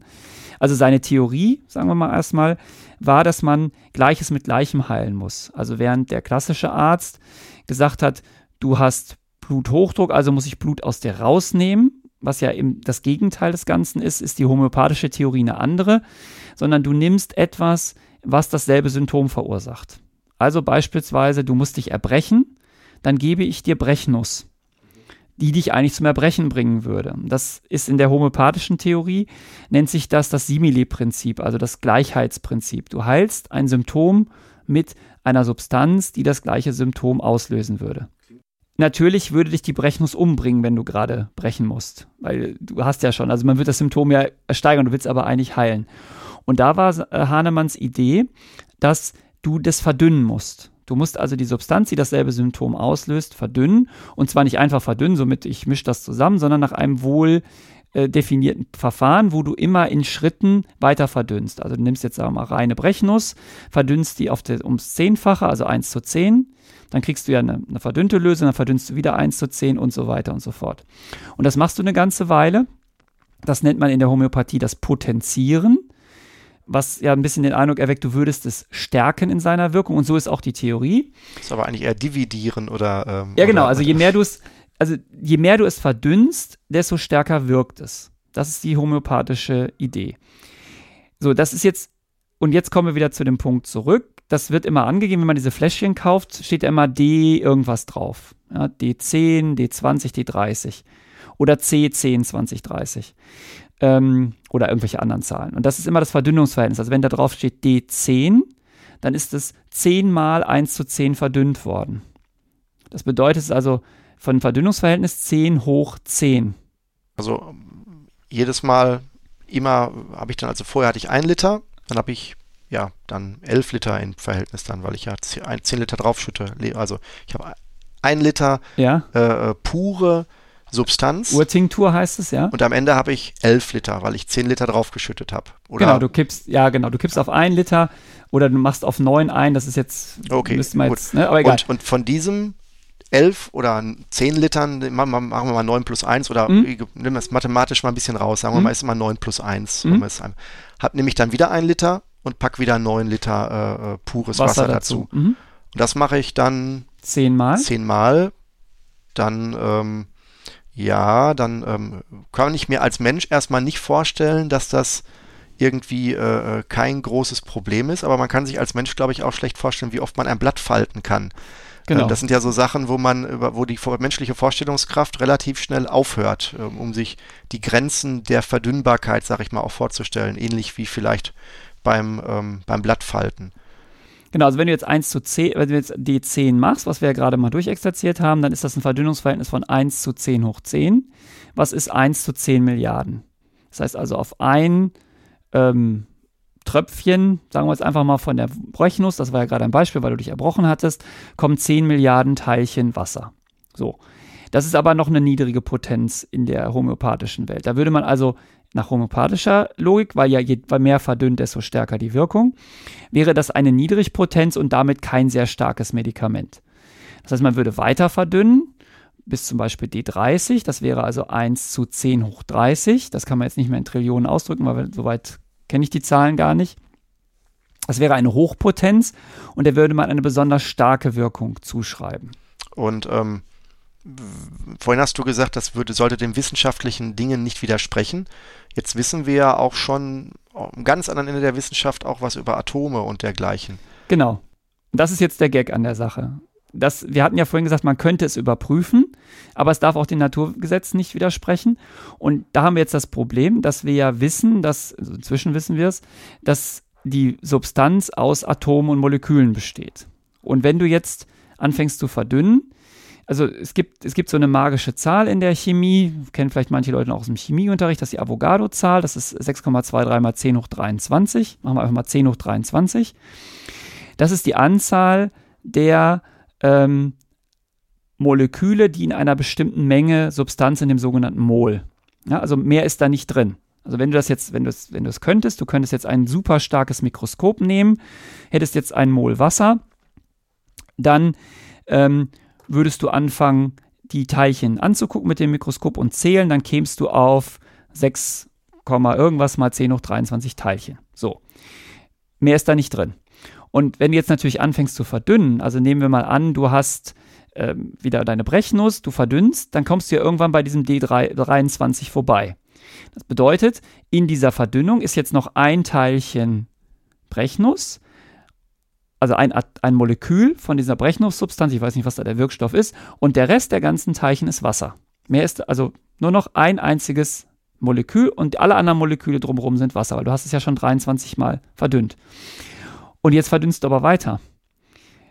Und zwar nochmal sieben Stufen. Aber wir wollten, wir wollten, sagen wir mal, wir gehen jetzt zu D30, was ein Standardmedikament ist. Du verdünnst es nochmal sieben Stufen weiter.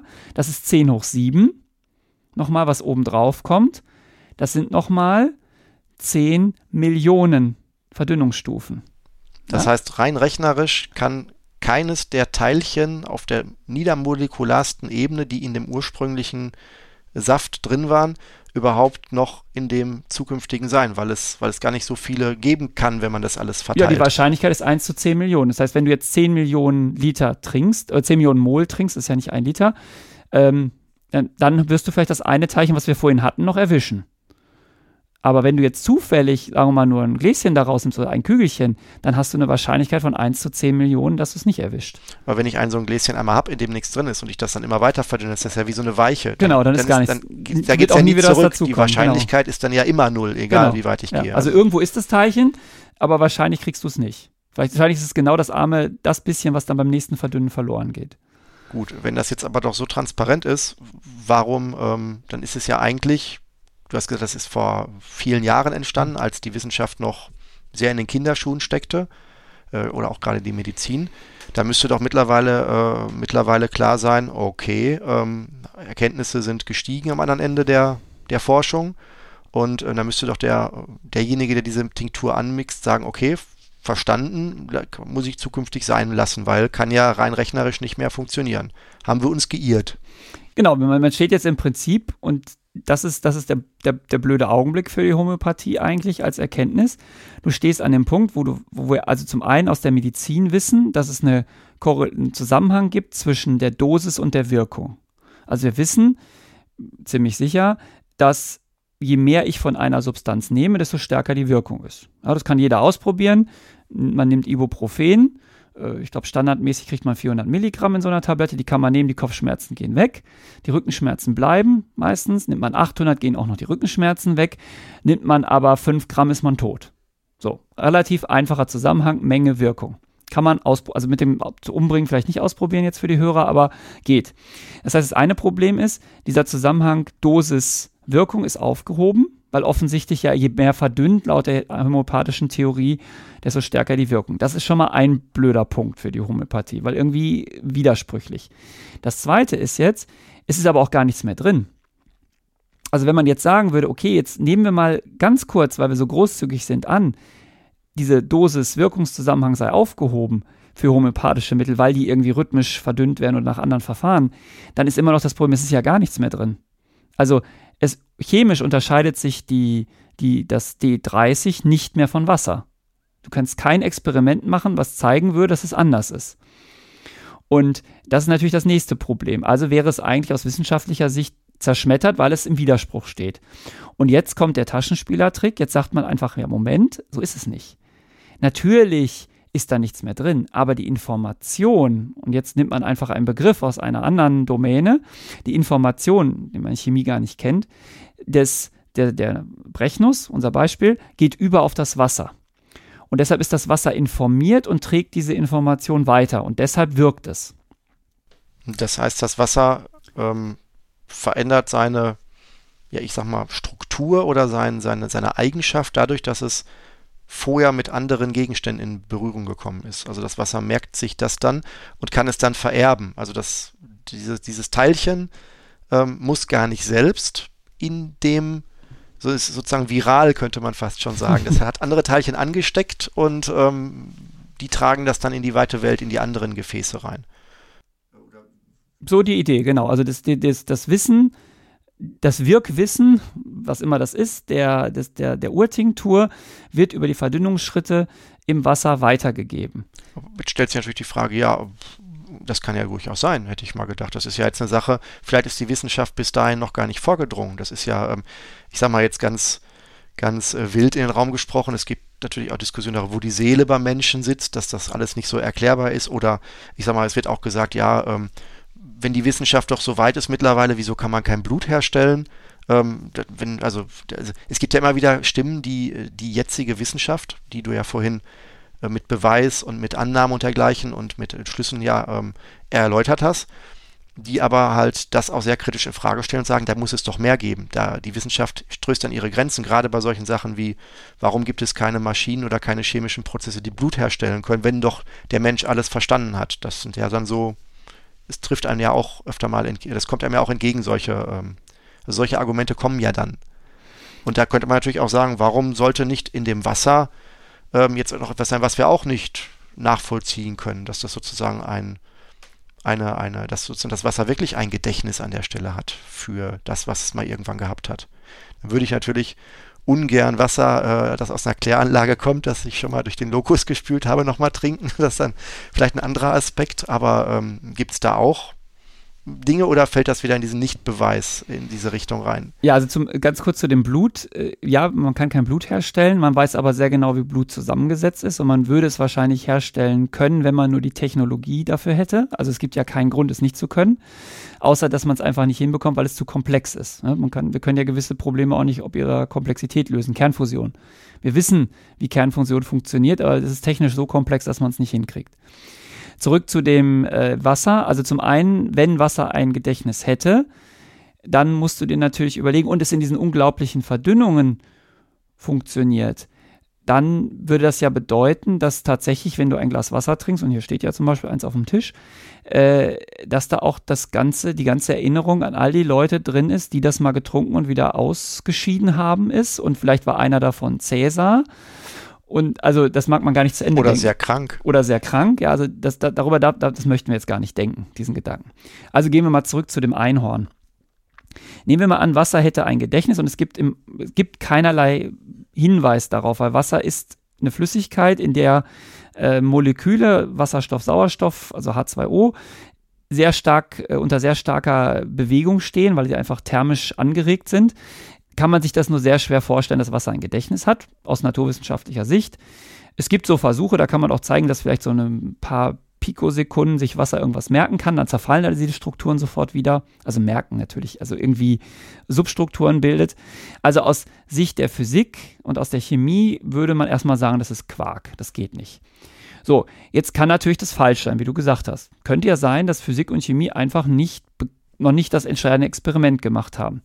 Nur wenn jetzt die Homöopathie sagt, Wasser hat ein Gedächtnis und die ähm, Naturwissenschaften sagen, das ist nicht so, dann haben wir wieder dasselbe Problem wie beim Einhorn. Die Homöopathie sagt, es gibt das Einhorn. Und jetzt muss sie aber auch den Beleg anführen, weil den Nicht-Existenzbeweis kann wir nicht führen. Also wenn wir sagen, Wasser hat kein Gedächtnis, dann machen wir Versuche und wir, haben, wir sehen nie ein Gedächtnis in Wasser. Aber das wäre doch jetzt ganz einfach möglich, weil wir haben jetzt das große Glück, hätte ich jetzt so verstanden, dass die Homöopathie an das Gedächtnis des Wassers ja noch Auswirkungen, nämlich das Gesundmachen, hängt. Das heißt, eigentlich müsste man doch, jetzt wäre es doch ein einfaches zu sagen, ich habe das Wasser, das habe ich so und so hergestellt und weil das Wasser ein Gedächtnis hat, mache ich jetzt einen Versuch, indem ich halt einfach das nachvollziehe. Ich nehme jetzt, wie gesagt, ich nehme jetzt Leute, die, ja, jetzt, das Beispiel ist irgendwie schlecht gewählt, aber ich nehme jetzt eine Anzahl von Leuten, die äh, kurz davor stehen zu erbrechen und ähm, denen gebe ich jetzt halt diese Tinktur und ähm, dann müssten sie ja nachweislich, das ist meine Vorhersage, die werden sich danach nicht mehr erbrechen. Dann müsste das doch, das kann man doch, müsste man doch treiben können, diese, diese Art von Beweis. Ja, und das ist, das ist ein, ein super Punkt. Also ist es so, wir könnten jetzt bei der Homöopathie haben wir jetzt das, die Besonderheit, dass es ja ein Therapieverfahren ist. Also es ist ja nicht, was weiß ich, bei, bei Mechanik geht es nicht darum, eine Brücke zu bauen, sondern es geht darum, ja Menschen zu therapien. Also hätten wir im Prinzip zwei Möglichkeiten, diese, dieses Gedächtnis des Wassers zu beweisen oder zu belegen. Wir beweisen ja nicht. Wir könnten einmal ein naturwissenschaftliches Experiment aufbauen, ohne Menschen. Das hat den Vorteil, man kann das sehr gut kontrollieren und man kann es sehr gut reproduzieren. Also wenn es jetzt ein Wassergedächtnisexperiment gäbe, es gibt da so ein paar Leute, die glauben, man könnte das sehen, wie Wasser dann kristallisiert und friert und Schneeflocken, aber das ist alles nicht reproduzierbar bis heute. Aber wenn es so ein Experiment gäbe, dann könnte man ja zeigen, auf, in einem naturwissenschaftlichen Setting, in einem Labor kann ich das machen. Und dann sehe ich das. Und dann kann jemand anders in einem anderen Labor das reproduzieren und so weiter und so fort. Dann hätte man natürlich A, den Physiknobelpreis, Chemie kriegt man noch dazu. Und C, hätte man natürlich die ähm, Homöopathie sehr stark unterstützt mit diesem Experiment. Ist bis heute noch nicht gelungen. Also es gibt kein naturwissenschaftliches Experiment, was das belegt. Jetzt kann man den zweiten Weg gehen, den du vorgeschlagen hast. Man kann ja über die Therapie gehen. Und das ist natürlich insofern attraktiv, weil es ja auch sich genau in der Domäne bewegt, in der Homöopathie sich angesiedelt hat, nämlich den Therapie, Menschen heilen. Oder wenn Tiere. Ich, wenn ich es richtig verstehe, macht das ja die normale Medizin mit ihren medizinischen äh, äh, Forschungen ja auch. Die fangen erst am Tier an und äh, arbeiten sich dann zum Menschen durch, aber am Ende gibt es ja jetzt, sag ich mal, Beweise im Sinne von Studien, äh, die dann beweisen oder die nachweisen, dass ein Medikament A keinen Nachteil hat und B auch so wirkt, wie es ist. Da gibt es ja sogar Zulassungsverfahren, die diese Hürden ausführlich beschreiben auf einem wissenschaftlichen mhm. Weg, würde ich mal sagen. Damit könnte man doch problemlos die dieses Gedächtnis von Wasser anhand dieser Indikatoren, Leute sind wieder gesund geworden, doch ähm, dann belegen. Ja, wobei du musst aufpassen, die Komplexität explodiert natürlich sofort. Wenn du in einem Labor mit ein bisschen Wasser und was weiß ich, ein bisschen Erhitzen und so was zeigen kannst, ist das sehr gut reproduzierbar. Wenn du jetzt aber in klinische Studien gehst, wo Menschen mitspielen, und Menschen sind ja alle verschieden, die sind ja nicht gleich. Und jetzt kommt die Statistik ins Spiel. Und vielleicht ganz kurz, oder das ist erwähnt, wie wird ein normales Therapieverfahren erforscht? das ist ein wichtiger Punkt wir reden ja, die, die Homöopathen sagen immer Schulmedizin, die Leute, die jetzt eher nicht so homöopathiefreundlich sind, sagen nicht Schulmedizin, weil das ein Begriff von Hahnemann ist, sondern die reden von der evidenzbasierten Medizin. Evidenzbasierte Medizin heißt, ein Verfahren wird nur dann als Therapieverfahren angewendet, wenn man zeigen konnte, dass es tatsächlich in bestimmten Studien heilt. Das ist also oder besser funktioniert und das ist immer der wichtige Punkt als das Placebo. Placebo ist ein ein Verfahren, ein, meistens ein Medikament, was man unter gleichen Bedingungen gibt, was aber keinerlei Wirkstoff enthält. Denn du musst diese Selbstheilungskraft der Menschen rausrechnen. Menschen können ja auch durch reine Vorstellung krank werden, aber auch sich heilen. Und deshalb gibt es diesen Effekt, wenn ich dir eine Tablette gebe, fühlst du dich schon besser. Ja, vielleicht kennst du das, wenn du zum Arzt gehst, kurz bevor du rein darfst, sind die Beschwerden weg. Ja, ist auch so ein Effekt. Und speziell beim Zahnarzt. Speziell beim Zahnarzt. Und das liegt nicht daran, dass der Schmerz weg ist, das liegt daran, dass du Angst vorm Zahnarzt hast und deshalb dein Körper diesen Schmerz unterdrückt. Und deshalb muss man also zum einen muss man diese, diese Selbstheilungskraft ausschließen. Das macht man, indem man ein Placebo gibt, was keinen Wirkstoff enthält. Und das muss man natürlich unter genau denselben Bedingungen geben wie das richtige Medikament. Das ist das eine. Das heißt, du gibst ja. einer Person äh, nacheinander beides oder unterschiedlichen Personen? Nee, das geht ja nicht, weil wenn der Gehalt ist, ist er Gehalt. Ja, also okay. insofern gibst du, nimmst, du nimmst, also als einfaches Beispiel, nimmst zwei Personen, das, wir werden gleich sehen, warum das nicht geht, aber du nimmst zwei Personen, gibst dem einen das Placebo und dem anderen, sagen wir mal, Aspirin und dann lässt du die ihre Kopfschmerzen beurteilen. So, und dann wirst du der Placebo-Mann wird sich, oder die Frau wird sich auch besser fühlen wegen der Selbstheilungswirkung des Placebos, weil man einfach, man kriegt Aufmerksamkeit, man kriegt was gegeben, man, das passiert was, ne, das ist ganz üblich. Aber möglicherweise, oder wird es so sein, dass der, der, der subjektive, das Schmerzempfinden weniger gedämpft ist als bei dem, der das Aspirin bekommt. So, jetzt sind aber diese beiden Leute ja verschieden. Vielleicht ist der eine sehr empfindlich, was Kopfschmerzen angeht, der andere nicht. Also reichen zwei Leute nicht. Du musst die, musst mehr Leute nehmen. Du musst so viele Leute nehmen, dass du dieses statistische Rauschen rauskriegst. Dass also die Hälfte der Leute wirklich, dass die Hälften so homogen sind, dass am Ende du sehen kannst über, die Stat über das statistische Rauschen hinaus, ob das Medikament wirkt oder nicht.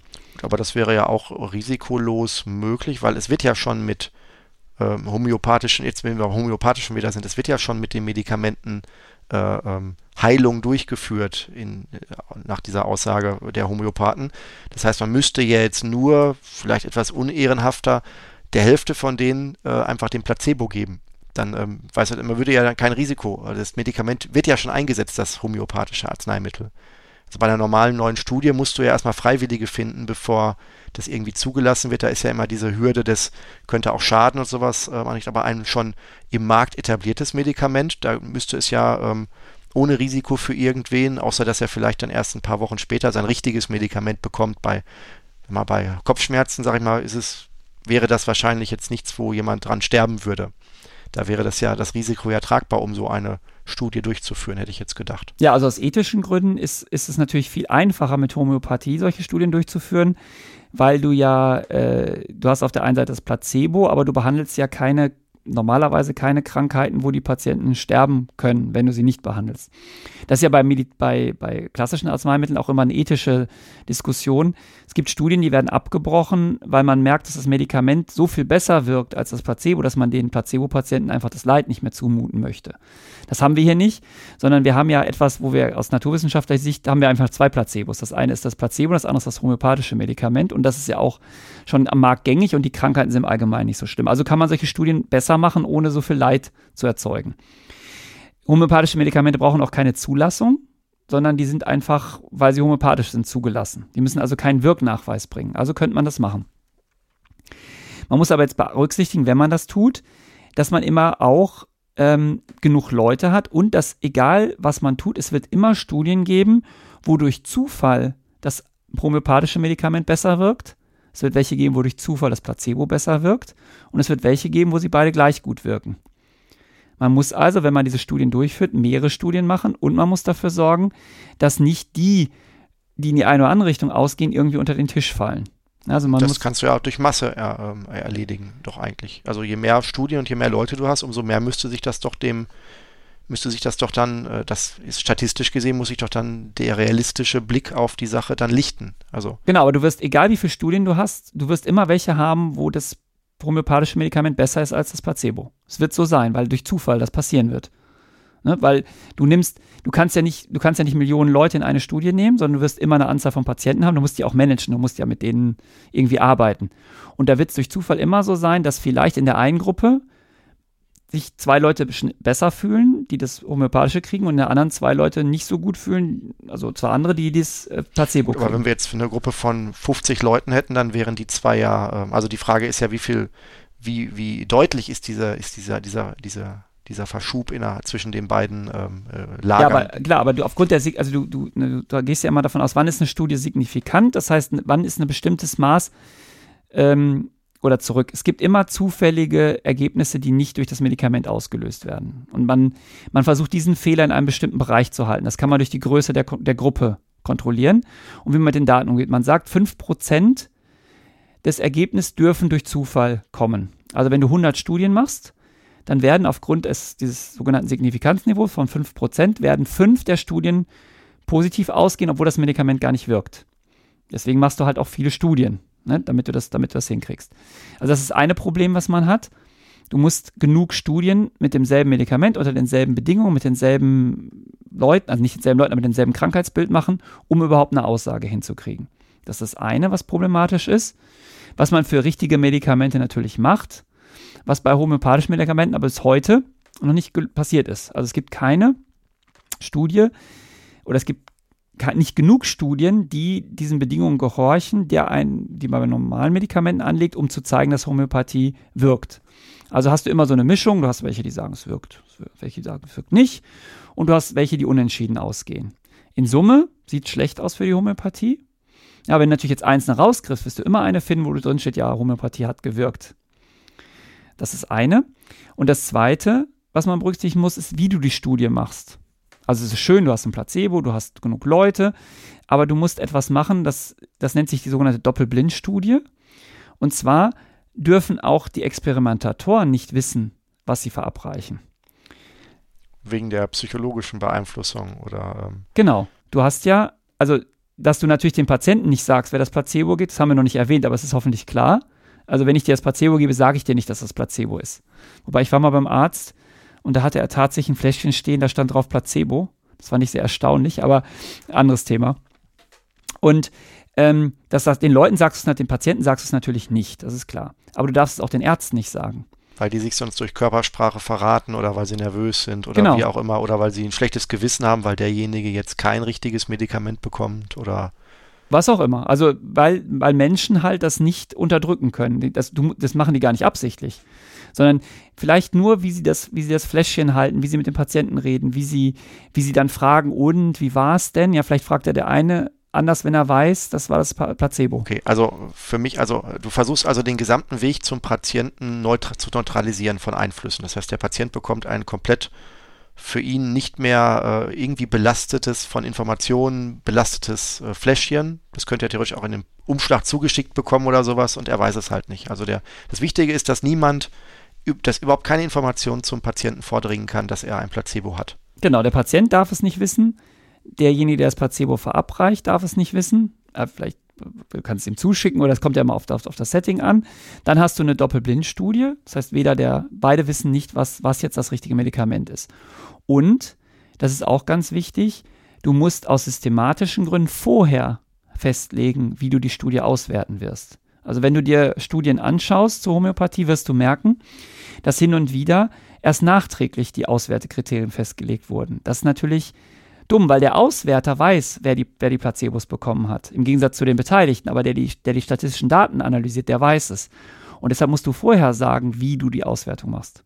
Also wenn ich jetzt aber ähm, doch, ähm, wenn ich jetzt 100 Leute teste und 50 gebe ich ein Placebo und 50 gebe ich das echte Medikament und die 50 werden gesund, die das echte bekommen haben, dann kann ich doch, dann äh, brauche ich doch am Ende des, auf, dann kann ich doch durch das Ergebnis die Auswertung problemlos ähm, rückschließen. Da brauche ich mir doch nicht vorher zu überlegen, was ich denn daraus lesen will, wenn das Ergebnis doch genau das spiegelt oder nicht widerspiegelt.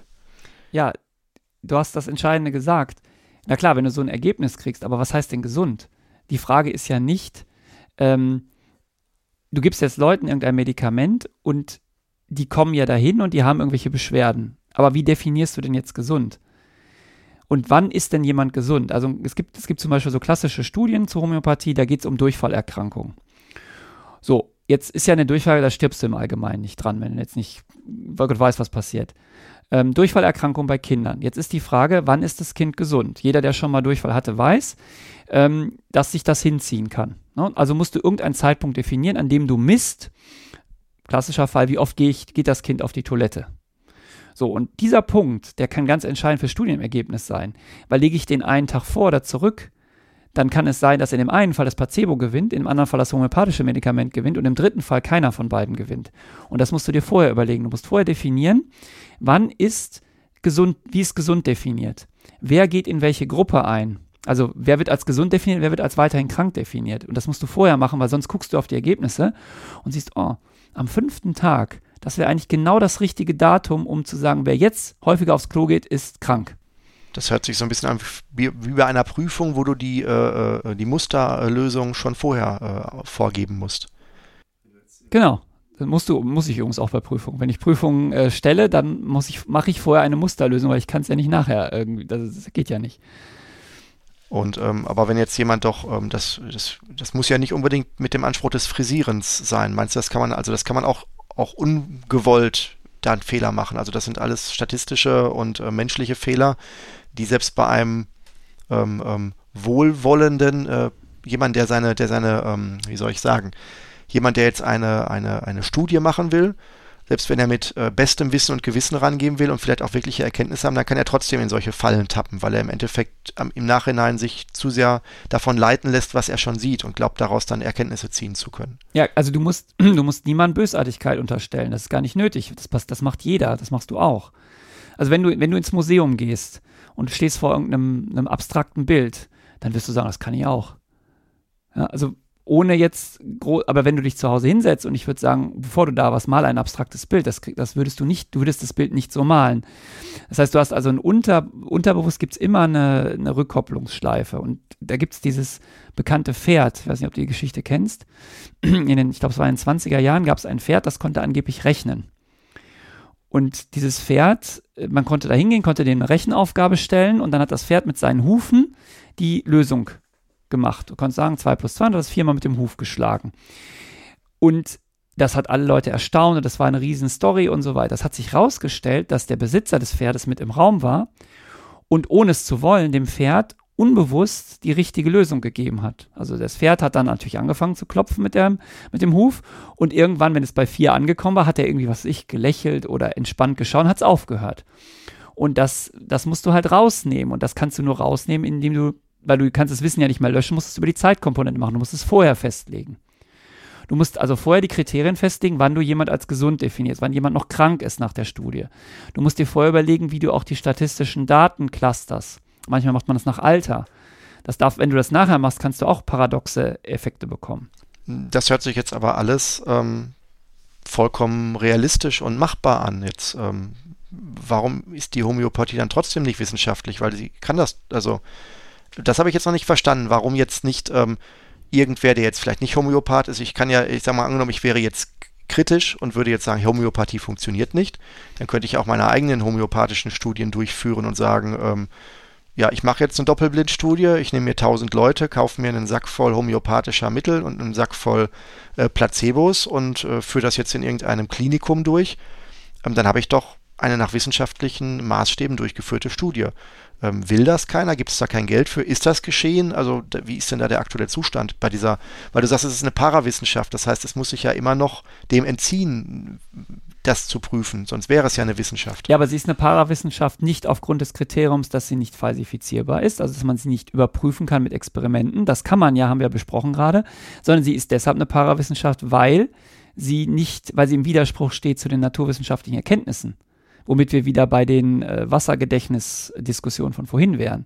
Das heißt, du kannst natürlich ein Experiment designen, was die Homöopathie stützen würde auf wissenschaftlicher Ebene. Das wird auch gemacht, nur es klappt nicht.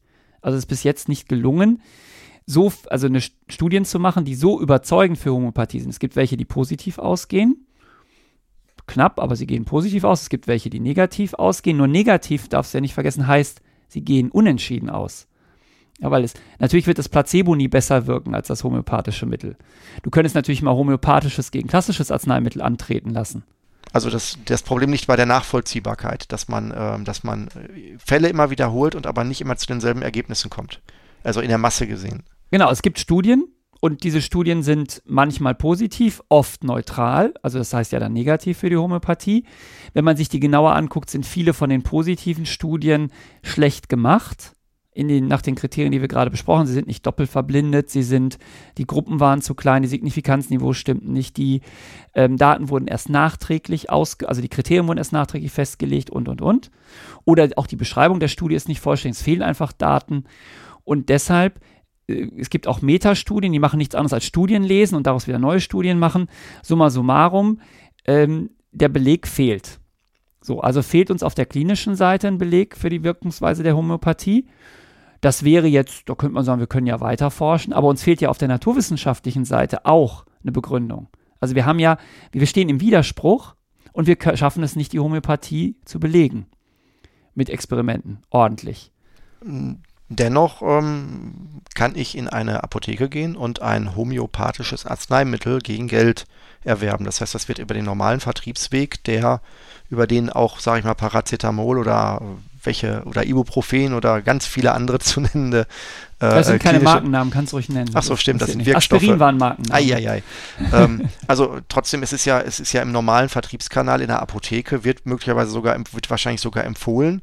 Ähm, inwieweit ähm, ähm, ist, dürfte, eigentlich dürfte das doch dann gar nicht ähm, so weit verbreitet sein, wenn es denn doch ähm, nicht funktioniert, in, sondern eigentlich ein großes Placebo ist, äh, wie du gerade ja sagtest. Gut, wir würden jetzt wahrscheinlich zu weit gehen, aber denk mal drüber nach, wie viele andere Sachen es gibt, die nicht funktionieren, die weit verbreitet sind. Wie viele Leute klopfen auf Holz? Wie viele Leute machen andere Dinge, wo man sich ziemlich sicher ist, dass sie nicht klappen. Sie reiben Münzen an Automaten, wenn sie beim ersten Mal nicht reingegangen sind. Genau, sie reiben Münzen an, an Fahrkartenautomaten, weil sie beim ersten Mal nicht reingegangen sind. Also das ist noch, also dass etwas millionenfach getan wird, ist noch kein Beleg dafür, dass es funktioniert oder dass es gut ist oder richtig ist. Also es gibt ja auch im moralischen Bereich viele Dinge, die getan werden, die bestimmt nicht gut und richtig sind. Das ist das eine. Das zweite ist, normalerweise müssen Sachen, die in der Apotheke verkauft werden, oder beziehungsweise normalerweise müssen Arzneimittel ja zugelassen werden. Das ist für Homöopathie nicht so. Homöopathie muss nicht, muss keinen Wirknachweis bringen. Wir haben gerade diskutiert, warum sie das auch schwer hinkriegen, sondern sie dürfen einfach so zugelassen werden. Jetzt könnte man theoretisch Homöopathie auch bei Tante Emma im, oder im Rewe oder im Edeka verkaufen. Das ist auch so. Man könnte es. Weil es kein, dadurch, dass es ja nicht als Arzneimittel gilt im klassischen Sinne, ist es auch nicht, ist ja auch nichts drin, ne? kann nicht viel passieren. Aber man hat es geschafft, dass sobald die Zutaten auf Lateinisch beschrieben sind, es in der Apotheke verkauft werden muss. Das heißt, wenn wir beide jetzt eine Firma für homöopathische Arzneimittel äh, gründen würden, könnten wir ja machen, dann würden wir es auf Latein draufschreiben, dann muss es in die Apotheke, wir würden es auf Deutsch draufschreiben, dann könnten wir es auch im Edeka verkaufen. Oder bei Rewe oder bei wem auch immer. Minimalläden können sich die Leute selber ausdenken. Also das ist, das heißt, das ist das eine und das andere ist ja ein super Geschäft. Ich meine, warum soll man es nicht machen? Also da wird ja viel Geld mit umgesetzt und die Herstellung ist ja eher preiswert, weil du machst einmal eine Urtinktur, ein Liter Nux vomica und bei den Verdünnungsverhältnissen, da kannst du ein ganzes Unternehmensleben von leben. Wahrscheinlich benutzen die noch das Zeug, was sie vor 100 Jahren angesetzt haben. Ja, also das ist kein Kriterium, nur weil es das, weil es millionenfach benutzt wird und verkauft wird. Mhm. Ja, muss ich erstmal ähm, sacken lassen. Und vor allem, um da noch einen draufzusetzen, es ist ja auch, es wäre ja auch nicht schlimm, wenn man ein, wenn einfach die Homöopathie sagen würde, wir sind nichts Wissenschaftliches, wir sind ein Glaubenssystem. Ja, so wie, wie Buddhismus oder andere Dinge. Und würden einfach sagen, du musst an uns glauben und dann helfen wir dich. Ich meine, es gibt es ja auch woanders, wo du glaubst und dann wird dir geholfen. Aber dadurch, dass sie ja gerade so tun, als ob sie wissenschaftlich sind, nehmen sie ja eigentlich den, den guten Ruf von Naturwissenschaften und der evidenzbasierten Medizin in Anspruch und missbrauchen ihn für sich. Ja, sonst könntest du auch sagen, es gibt ja auch Geistheiler. Also äh, ich kenne Leute, da kannst du, kannst du dich geistheilen lassen. Da rufst du an und dann sagt der, ruft der Engel und dann bist du gesund. Funktioniert schlecht, aber äh, ich glaube, es funktioniert gar nicht, aber äh, das ist ja okay. Ja, der sagt, er ist ein Geistheiler. Wenn du das glaubst, kannst du hingehen. Aber bei Homöopathie ist es halt anders. Und das ist ja auch der Grund, warum Parawissenschaften eben jetzt, wir hatten ja angefangen, mein Steckenpferd sind, weil ich es gerade so ärgerlich finde, dass sie das wissenschaftliche äh, Kanon und die wissenschaftliche Methode missbrauchen für ihren Zweck. Okay, jetzt ähm, haben wir ja ähm, tatsächlich einen ähm, etwas größeren ähm, Wurf auf den Blick auf die ähm, Homöopathie gemacht. Äh, wenn wir vielleicht jetzt so, wir haben ja auch schon eine ganze Zeit lang jetzt gerade schon äh, gesprochen, Vielleicht, wenn wir so zum Ende nochmal versuchen, den Kreis zu schließen, nochmal so auf Parawissenschaften oder auf diese Kontexte an sich zu kommen. Ähm, du hattest am Anfang gesagt, du bist auch äh, äh Mitglied in einem Verein oder in einer. Das ist ein ähm, eingetragener Verein. Ne? Eingeeigneter Verein, der äh, GWUP. Ähm, wenn jetzt das für einen der Zuhörer in irgendeiner Weise ähm, interessant war, was du jetzt so, ähm, so dargestellt hast, und vielleicht da jetzt Feuer gefangen hat, sich da mal mehr zu interessieren dafür, vielleicht auch mal Hintergrundinformationen zu bekommen, hättest du die ein oder andere Idee, wo man jetzt ähm, dann einsteigen könnte? Ja, gut, zum einen äh, ist, glaube ich, das Wichtige, dass man seinen Verstand gebraucht. Äh, dass, wenn also Leute mit Schwingungen und Energie und solchen Begriffen kommen und Gedächtnis, einfach mal darüber nachdenkt, was das bedeuten würde. Also es gibt da viele, wir haben das jetzt nicht besprochen, aber es gibt da viele Konsequenzen, wenn man das zu Ende denkt, Wir hatten das Beispiel mit dem Wasser, was Cäsar schon getrunken hat. Oder man kann auch andere Überlegungen machen, was ist eigentlich mit dem Schmutz, der im Wasser ist. Wird der auch potenziert? Also kriege ich dann äh, Blei aus dem Rohr D30? Was passiert dann mit mir? Also das eine ist, die Leute, also man sollte einfach mal denken und nachdenken und einfach mal sich überlegen, was heißt das wirklich? Den Weg zu Ende gehen. Das andere ist, man kann natürlich Bücher lesen. Also es gibt interessante Literatur zu dem Thema, wo einfach diese, diese Themen behandelt werden. Vielleicht können wir da am Ende in die Show Notes noch was packen oder mal ein paar Bücher nennen. Und du hattest gerade die GWOP ähm, erwähnt. Der Name ist ein bisschen sperrig. Gesellschaft zur wissenschaftlichen Untersuchung der Parawissenschaften, was ja auch unser Thema ist.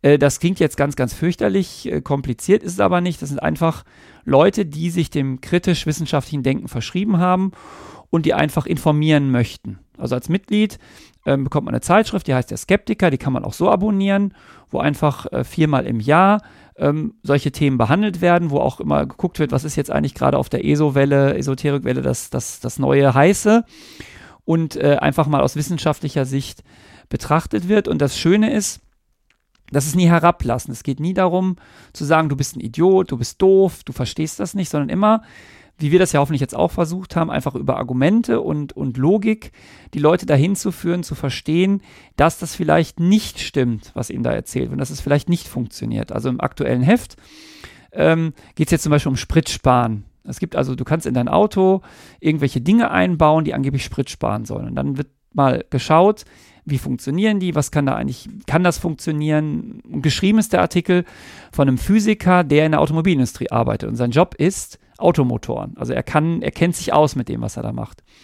Das kann man auf jeden Fall empfehlen für Leute, die sagen, Mensch, ich will da mal äh, ein bisschen eintauchen. Man kann auch Mitglied werden und äh, sich dann auch engagieren für dieses Thema. Mhm. Und ansonsten hättest du auch ein paar Literaturempfehlungen, die können wir ja, die kann ich ja ähm, auf radio.springwald.de dann ähm, unter, den, ähm, unter die Podcast-Folge vielleicht einfach aufführen. Genau, da müssen wir jetzt die Bücher nicht einzeln besprechen hier. Sonst wird es noch länger. Nö, nö, okay. Ja, Thomas, dann besten Dank. War ein spannender Rundblick über ein sehr breites Thema, wie ich finde. Und ähm, ja, kann man ja vielleicht mit ein etwas ähm, geöffneteren Augen mal demnächst äh, diverse Produkte, Dienstleistungen oder ähm, vielleicht auch ähm, ja, Angebote der Hilfe von irgendwelchen Heilern oder dergleichen auch mal äh, sich anschauen. Das Problem ist ja, glaube ich, auch immer, dass man äh, in den Situationen, in denen man auf so eine Hilfe angewiesen ist, ja sowieso schon äh, mit der, mit der Beurteilungs- und Hirnleistung sowieso schon mal auf Sparflamme ist, weil man aufgeregt ist, man ist ängstlich. Das sind ja auch keine guten Ratgeber. Und ähm, wenn man dann vielleicht jetzt noch dann vielleicht trotzdem noch den logischen Blick sich aufsetzen kann, ist es ja vielleicht sehr ratsam, das auch mal im Hinterkopf zu haben. Ja, vielen Dank und ich hoffe, ist auch für alle Zuhörer interessant und mal sehen, was dann unser nächstes Thema wird. Vielleicht wieder was Informatiklastiges. Ich bin sicher, wir werden uns hier nochmal sprechen, Thomas. Gut, dann tschüss.